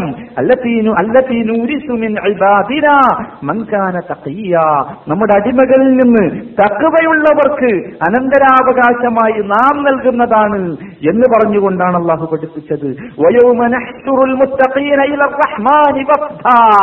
അല്ലാഹുവിലേക്ക് ഒരു വഫദ് പോലെ മുത്തഖീങ്ങളെ നയിക്കപ്പെടുന്ന ദിവസം എന്ന് ഖിയാമത്ത് നാളിനെ കുറിച്ച് പറഞ്ഞു. അത് വഫദ് എന്ന് പറഞ്ഞാൽ നമുക്കറിയാലോ, ഒരു ദൗത്യ സംഘമാണ്. ഒരു ദൗത്യ സംഘം പടച്ച റബ്ബിലേക്ക് നയിക്കപ്പെടുന്ന രൂപത്തിൽ നയിക്കും മുത്തഖീങ്ങളെ എന്നാണ് അല്ലാഹു പഠിപ്പിച്ചത്. ഇങ്ങനെ ഒരുപാട് സ്ഥലങ്ങളിൽ നമുക്കിത് കാണാൻ സാധിക്കും. ചുരുക്കത്തിൽ സഹോദരന്മാരെ, ഈ വിഷയത്തെക്കുറിച്ച്, തഖ്വ എന്ന വിഷയത്തെക്കുറിച്ച് നാം മനസ്സിലാക്കേണ്ട വളരെ ഗൗരവമുള്ള വിഷയങ്ങൾ മാത്രമാണ് എണ്ണിപ്പറഞ്ഞത്. നമ്മുടെ ജീവിതം ഈ രൂപത്തിലുള്ള ഒരു തഖ്വയുടെ രൂപമാകാൻ നമ്മളൊക്കെ പരിശ്രമിക്കണം. നമ്മൾ സാധാരണ എല്ലാ വെള്ളിയാഴ്ചയും ഞാനിതിന്റെ ആമുഖം പറഞ്ഞപ്പോൾ പറഞ്ഞതുപോലെ എത്ര എത്ര ആ എത്ര വെള്ളിയാഴ്ചകൾ നമ്മുടെ ജീവിതത്തിൽ കഴിഞ്ഞുപോയോ, ആ വെള്ളിയാഴ്ചകളിലെല്ലാം നമ്മൾ കേട്ട ഉപദേശമാണ് തഖ്വ കൊണ്ടുള്ള വസിയത്ത്. പക്ഷേ ഈ തഖ്വയുടെ ലക്ഷണങ്ങളോ, തഖ്വയുടെ അടയാളങ്ങളോ, തഖ്വയുടെ നേട്ടങ്ങളോ, എങ്ങനെ തഖ്വയുള്ളവനാകാൻ സാധിക്കും, എന്നിൽ തഖ്വയുണ്ടോ എന്നറിയാനുള്ള അടയാളങ്ങളും ഈ ഇത്യാദി കാര്യങ്ങളെക്കുറിച്ച് നമുക്ക് അതിശക്തമായ രൂപത്തിലുള്ളൊരു അവഗാഹവും ബോധവും ഉണ്ടാകണം. എങ്കിൽ മാത്രമേ സഹോദരങ്ങളെ ഇനി അങ്ങോട്ടുള്ള ഈ ദുനിയാവിലെ ജീവിതത്തിൽ തഖ്വയുടെ ചെറിയ ഒരു അംശമെങ്കിലും ഉള്ളവരായി ജീവിക്കാൻ നമുക്ക് സാധിക്കുകയുള്ളൂ.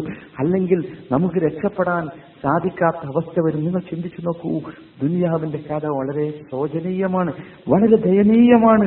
ഏത് സന്ദർഭത്തിലും നമ്മുടെ തഖ്വയെ എങ്ങനെ നശിപ്പിക്കാം എന്നതിനെക്കുറിച്ചുള്ള പരീക്ഷണങ്ങളും നിരീക്ഷണങ്ങളുമാണ് നടക്കുന്നത്. നമ്മളെ പിടിച്ചു വലിച്ചുകൊണ്ടിരിക്കുകയാണ് ഈ ദുനിയാവിന്റെ പലതരത്തിലുള്ള സുഖങ്ങളും സൗകര്യങ്ങളും ഇവിടെ കാണുന്ന എല്ലാം. നിങ്ങൾ ചിന്തിച്ചു നോക്കൂ, മനുഷ്യന് സുഖവും സൗകര്യങ്ങളും ഏറും തോറും, വർദ്ധിക്കും തോറും മനുഷ്യന് ദീനിനോടുള്ള സ്നേഹം കുറഞ്ഞു വരുന്നു. എന്തുകൊണ്ട് സംഭവിക്കുന്നു എന്ന് ചോദിച്ചാൽ വളരെ കൃത്യമായി നമുക്ക് ഉത്തരം ലഭിച്ചുവല്ലോ, നമ്മുടെ തഖ്വയുടെ കുറവാണ്. നമ്മൾ എത്ര തന്നെ ആളുകളോട് അതിശക്തമായ രൂപത്തിൽ ശാസിച്ചത് കൊണ്ടോ കൽപ്പിച്ചത് കൊണ്ടോ ദേഷ്യം പിടിച്ചത് കൊണ്ടൊന്നും കാര്യമില്ല. ആവശ്യം എന്താണ് എന്ന് ചോദിച്ചാൽ ദേഷ്യം പിടിക്കലല്ല, ശാസിക്കലല്ല, ബഹളമല്ല. തഖ്വയുണ്ടാക്കാവുന്ന കാര്യങ്ങൾ ജീവിതത്തിൽ ഉണ്ടാക്കാനും നമുക്കും നമ്മുടെ കുടുംബത്തിനും നമ്മുടെ മക്കൾക്കും നമ്മുടെ സമൂഹത്തിനും അയൽവാസികൾക്കും ഒക്കെ ഉണ്ടായിത്തീരാനുള്ള പ്രവർത്തനങ്ങൾ നാം മുഖേന ഉണ്ടാക്കി തീർക്കുകയാണ് വേണ്ടത്. അതിനുവേണ്ടിയുള്ള പരിശ്രമമാണ് ഉണ്ടാക്കേണ്ടത്. നിങ്ങൾ ചിന്തിച്ചു നോക്കൂ, എല്ലാ പ്രവർത്തനങ്ങളും. ഇപ്പൊ ചെറിയ ഒരു ഉദാഹരണം പറഞ്ഞാൽ, നമസ്കാരത്തിന്റെ വിഷയത്തിൽ പോലും അലി ഇബ്നു അബീ താലിബ് റളിയല്ലാഹു അൻഹുവിനെ കുറിച്ച് നിങ്ങൾ മനസ്സിലാക്കിയിട്ടുണ്ടാകും. നമസ്കാരത്തിന് വേണ്ടി വുദു എടുക്കാൻ തുടങ്ങിയാൽ അദ്ദേഹത്തിന് പേടിയാണ്, ഭയമാണ്. പിന്നെ ആലോചിച്ച് നോക്കൂ, എന്താ കാര്യം? ഈ വുദു എടുത്തു കഴിഞ്ഞാൽ അള്ളാന്റെ മുമ്പിൽ പോയി നിൽക്കണമല്ലോ എന്ന ഭയമാണ്. ചിന്തിച്ചു നോക്കൂ, ഒരു ജഡ്ജിയുടെ മുമ്പിൽ പോയി നിൽക്കാൻ വേണ്ടി, ഒരു ദിവസം കേസ് വിളിക്കുമ്പോ ആ ജഡ്ജിയുടെ മുമ്പിൽ പോയി നിൽക്കാൻ വേണ്ടി നമ്മൾ വിചാരിക്കുകയാണെങ്കിൽ, അങ്ങനെ ഒരു അവസ്ഥ നമുക്ക് വരികയാണെങ്കിൽ എന്തുമാത്രം ഭയമായിരിക്കും നമ്മുടെ മനസ്സിലുണ്ടാവുക. ഇവിടെ ഒരു വുളു ചെയ്യാൻ വേണ്ടി പോകുമ്പോ അലി ഇബ്നു അബീ താലിബ് റളിയല്ലാഹു അൻഹു പേടിയായിരുന്നു, ഭയമായിരുന്നു എന്നാണ്. ആ വുളു ചെയ്ത് തീരുമ്പോഴേക്കും അദ്ദേഹം പേടിച്ച് വറച്ചുകൊണ്ടിരിക്കുമെന്നാണ് അലി ഇബ്നു അബീ താലിബ് റളിയല്ലാഹു അൻഹു കുറിച്ച്. നമ്മൾ എത്ര ദിവസമായി വുളു ചെയ്യുന്നു? നമുക്ക് വല്ലതും ഉണ്ടായോ? ഒരു ചുക്ക് നമ്മൾ വുളു ചെയ്യുമ്പോഴും നമ്മൾ തുറക്കും, അപ്പോഴും ചിരിക്കും, അപ്പോഴും ബഹളം, അപ്പോഴും പിന്നെയും ബഹളം, നിസ്കരിക്കാൻ നിന്നാലും ബഹളം, ആകെ ബഹളം. അള്ളാന്റെ മുമ്പിലാണ് നിൽക്കുന്നത്. എന്താ ഒരു പേടിയോ ഭയമോ പോലും ജീവിതത്തിൽ വരാത്ത രൂപത്തിലാണ് നാം ജീവിച്ചുകൊണ്ടിരിക്കുന്ന സഹോദരങ്ങളെ. ഞാൻ പറഞ്ഞു വരുന്നത് ഇതൊക്കെ യഥാർത്ഥത്തിൽ നമ്മുടെ തഖ്വയുടെ കുറവ് കൊണ്ടാണ് എന്ന് നാം തിരിച്ചറിയണം, മനസ്സിലാക്കണം. എന്നിട്ട് അല്ലാഹു സുബ്ഹാനഹു വ തആലയെ സൂക്ഷിച്ച് ജീവിക്കുന്ന ഒരു ജീവിതമാണ് നമുക്ക് ഉണ്ടാകേണ്ടത്. ചെറിയ ചെറിയ തെറ്റുകൾ വരുമ്പോൾ ഉടനെ തന്നെ നമുക്ക് തൗബ ചെയ്യാനും പശ്ചാത്തപിക്കാനും നമുക്ക് സ്വയം തോന്നണം. ആരും നിർബന്ധിക്കരുത്. നമ്മുടെ മനസ്സ് നമ്മളോട് പറയണം, അങ്ങനെ വേണം, തൗബ ചെയ്യണം എന്ന ഒരു ചിന്ത നമ്മുടെ മനസ്സിലുണ്ടാകണം. ഈ രൂപത്തിലുള്ള ഒരു ജീവിതം നമ്മളെല്ലാവരും കൊതിക്കുക, ആഗ്രഹിക്കുക, അതിനുവേണ്ടി പ്രവർത്തിക്കുക, പ്രാർത്ഥിക്കുക. അല്ലാഹു സുബ്ഹാനഹു വ തആല അത്തരത്തിലുള്ള നല്ല മുത്തഖീങ്ങളുടെ കൂട്ടത്തിൽ നമ്മെല്ലാവരെയും ഉൾപ്പെടുത്തി അനുഗ്രഹിക്കുമാറാകട്ടെ. എല്ലാ സമയത്തും നമ്മുടെ മനസ്സിലുണ്ടാകേണ്ട ശക്തമായ പ്രാർത്ഥന അള്ളാഹുവിന്റെ ഉപദേശമായിരിക്കണം. ലാ തമൂതുന്ന ഇല്ലാ വഅൻതും മുസ്ലിമൂൻ. യാ അയ്യുഹല്ലദീന ആമനൂ തഖുല്ലാഹ ഹഖ തുഖാത്. സൂക്ഷിക്കേണ്ട വിധം അള്ളാഹുവിനെ സൂക്ഷിച്ചാൽ നമുക്ക് കിട്ടാവുന്ന ഒരു റിവാർഡാണ് യഥാർത്ഥത്തിൽ എന്ത്? മുസ്ലിമായല്ലാതെ നമ്മൾ മരിക്കൂല എന്ന്. അത് കിട്ടാൻ വേണ്ടി അള്ളാഹുവിനോട് പ്രാർത്ഥിക്കണം. യൂസുഫ് അലൈഹി ഇസ്ലാമിന്റെ പ്രാർത്ഥന നമ്മുടെ മനസ്സിലുണ്ടല്ലോ. തവഫ്ഫനീ മുസ്ലിമൻ വഅൽഹിഖ്നീ ബിസ്സാലിഹീൻ. മുസ്ലിമായി മരിപ്പിക്കണമേ, സാലിഹ്യങ്ങളുടെ കൂട്ടത്തിൽ. എപ്പോഴാണ് മരിക്കുക എന്ന് നമുക്ക് പറയാൻ കഴിയില്ല സഹോദരങ്ങളെ. അതുകൊണ്ട് ഈ തഖ്വ മാത്രമേ മുസ്ലിമായി മരിക്കുന്ന ഒരവസ്ഥയിലേക്ക് നമ്മൾ എത്തിക്കുകയുള്ളൂ. ഒരു സൂക്ഷ്മതാ ബോധം മാത്രമേ അതിന് മാത്രമേ അതിന് സാധിക്കുകയുള്ളൂ എന്ന ചിന്ത നമ്മുടെ മനസ്സിലുണ്ടാകണം. അള്ളാഹു അത്തരത്തിലുള്ള നല്ല മനുഷ്യരുടെ കൂട്ടത്തിൽ നമ്മെയും നമ്മുടെ കുടുംബത്തെയും മക്കളെയും സമൂഹത്തെയും ഉൾപ്പെടുത്തി അനുഗ്രഹിക്കുമാറാകട്ടെ. റബ്ബനാ ആതിനാ ഫിദ് ദുനിയാ ഹസന വഫിൽ ആഖിറതി ഹസനതൻ വഖിനാ അദാബന്നാർ. وصلى الله وسلم على رسوله النبي الكريم وعلى آله وصحبه أجمعين. سبحانك اللهم وبحمدك أشهد أن لا إله إلا أنت أستغفرك وأتوب إليك.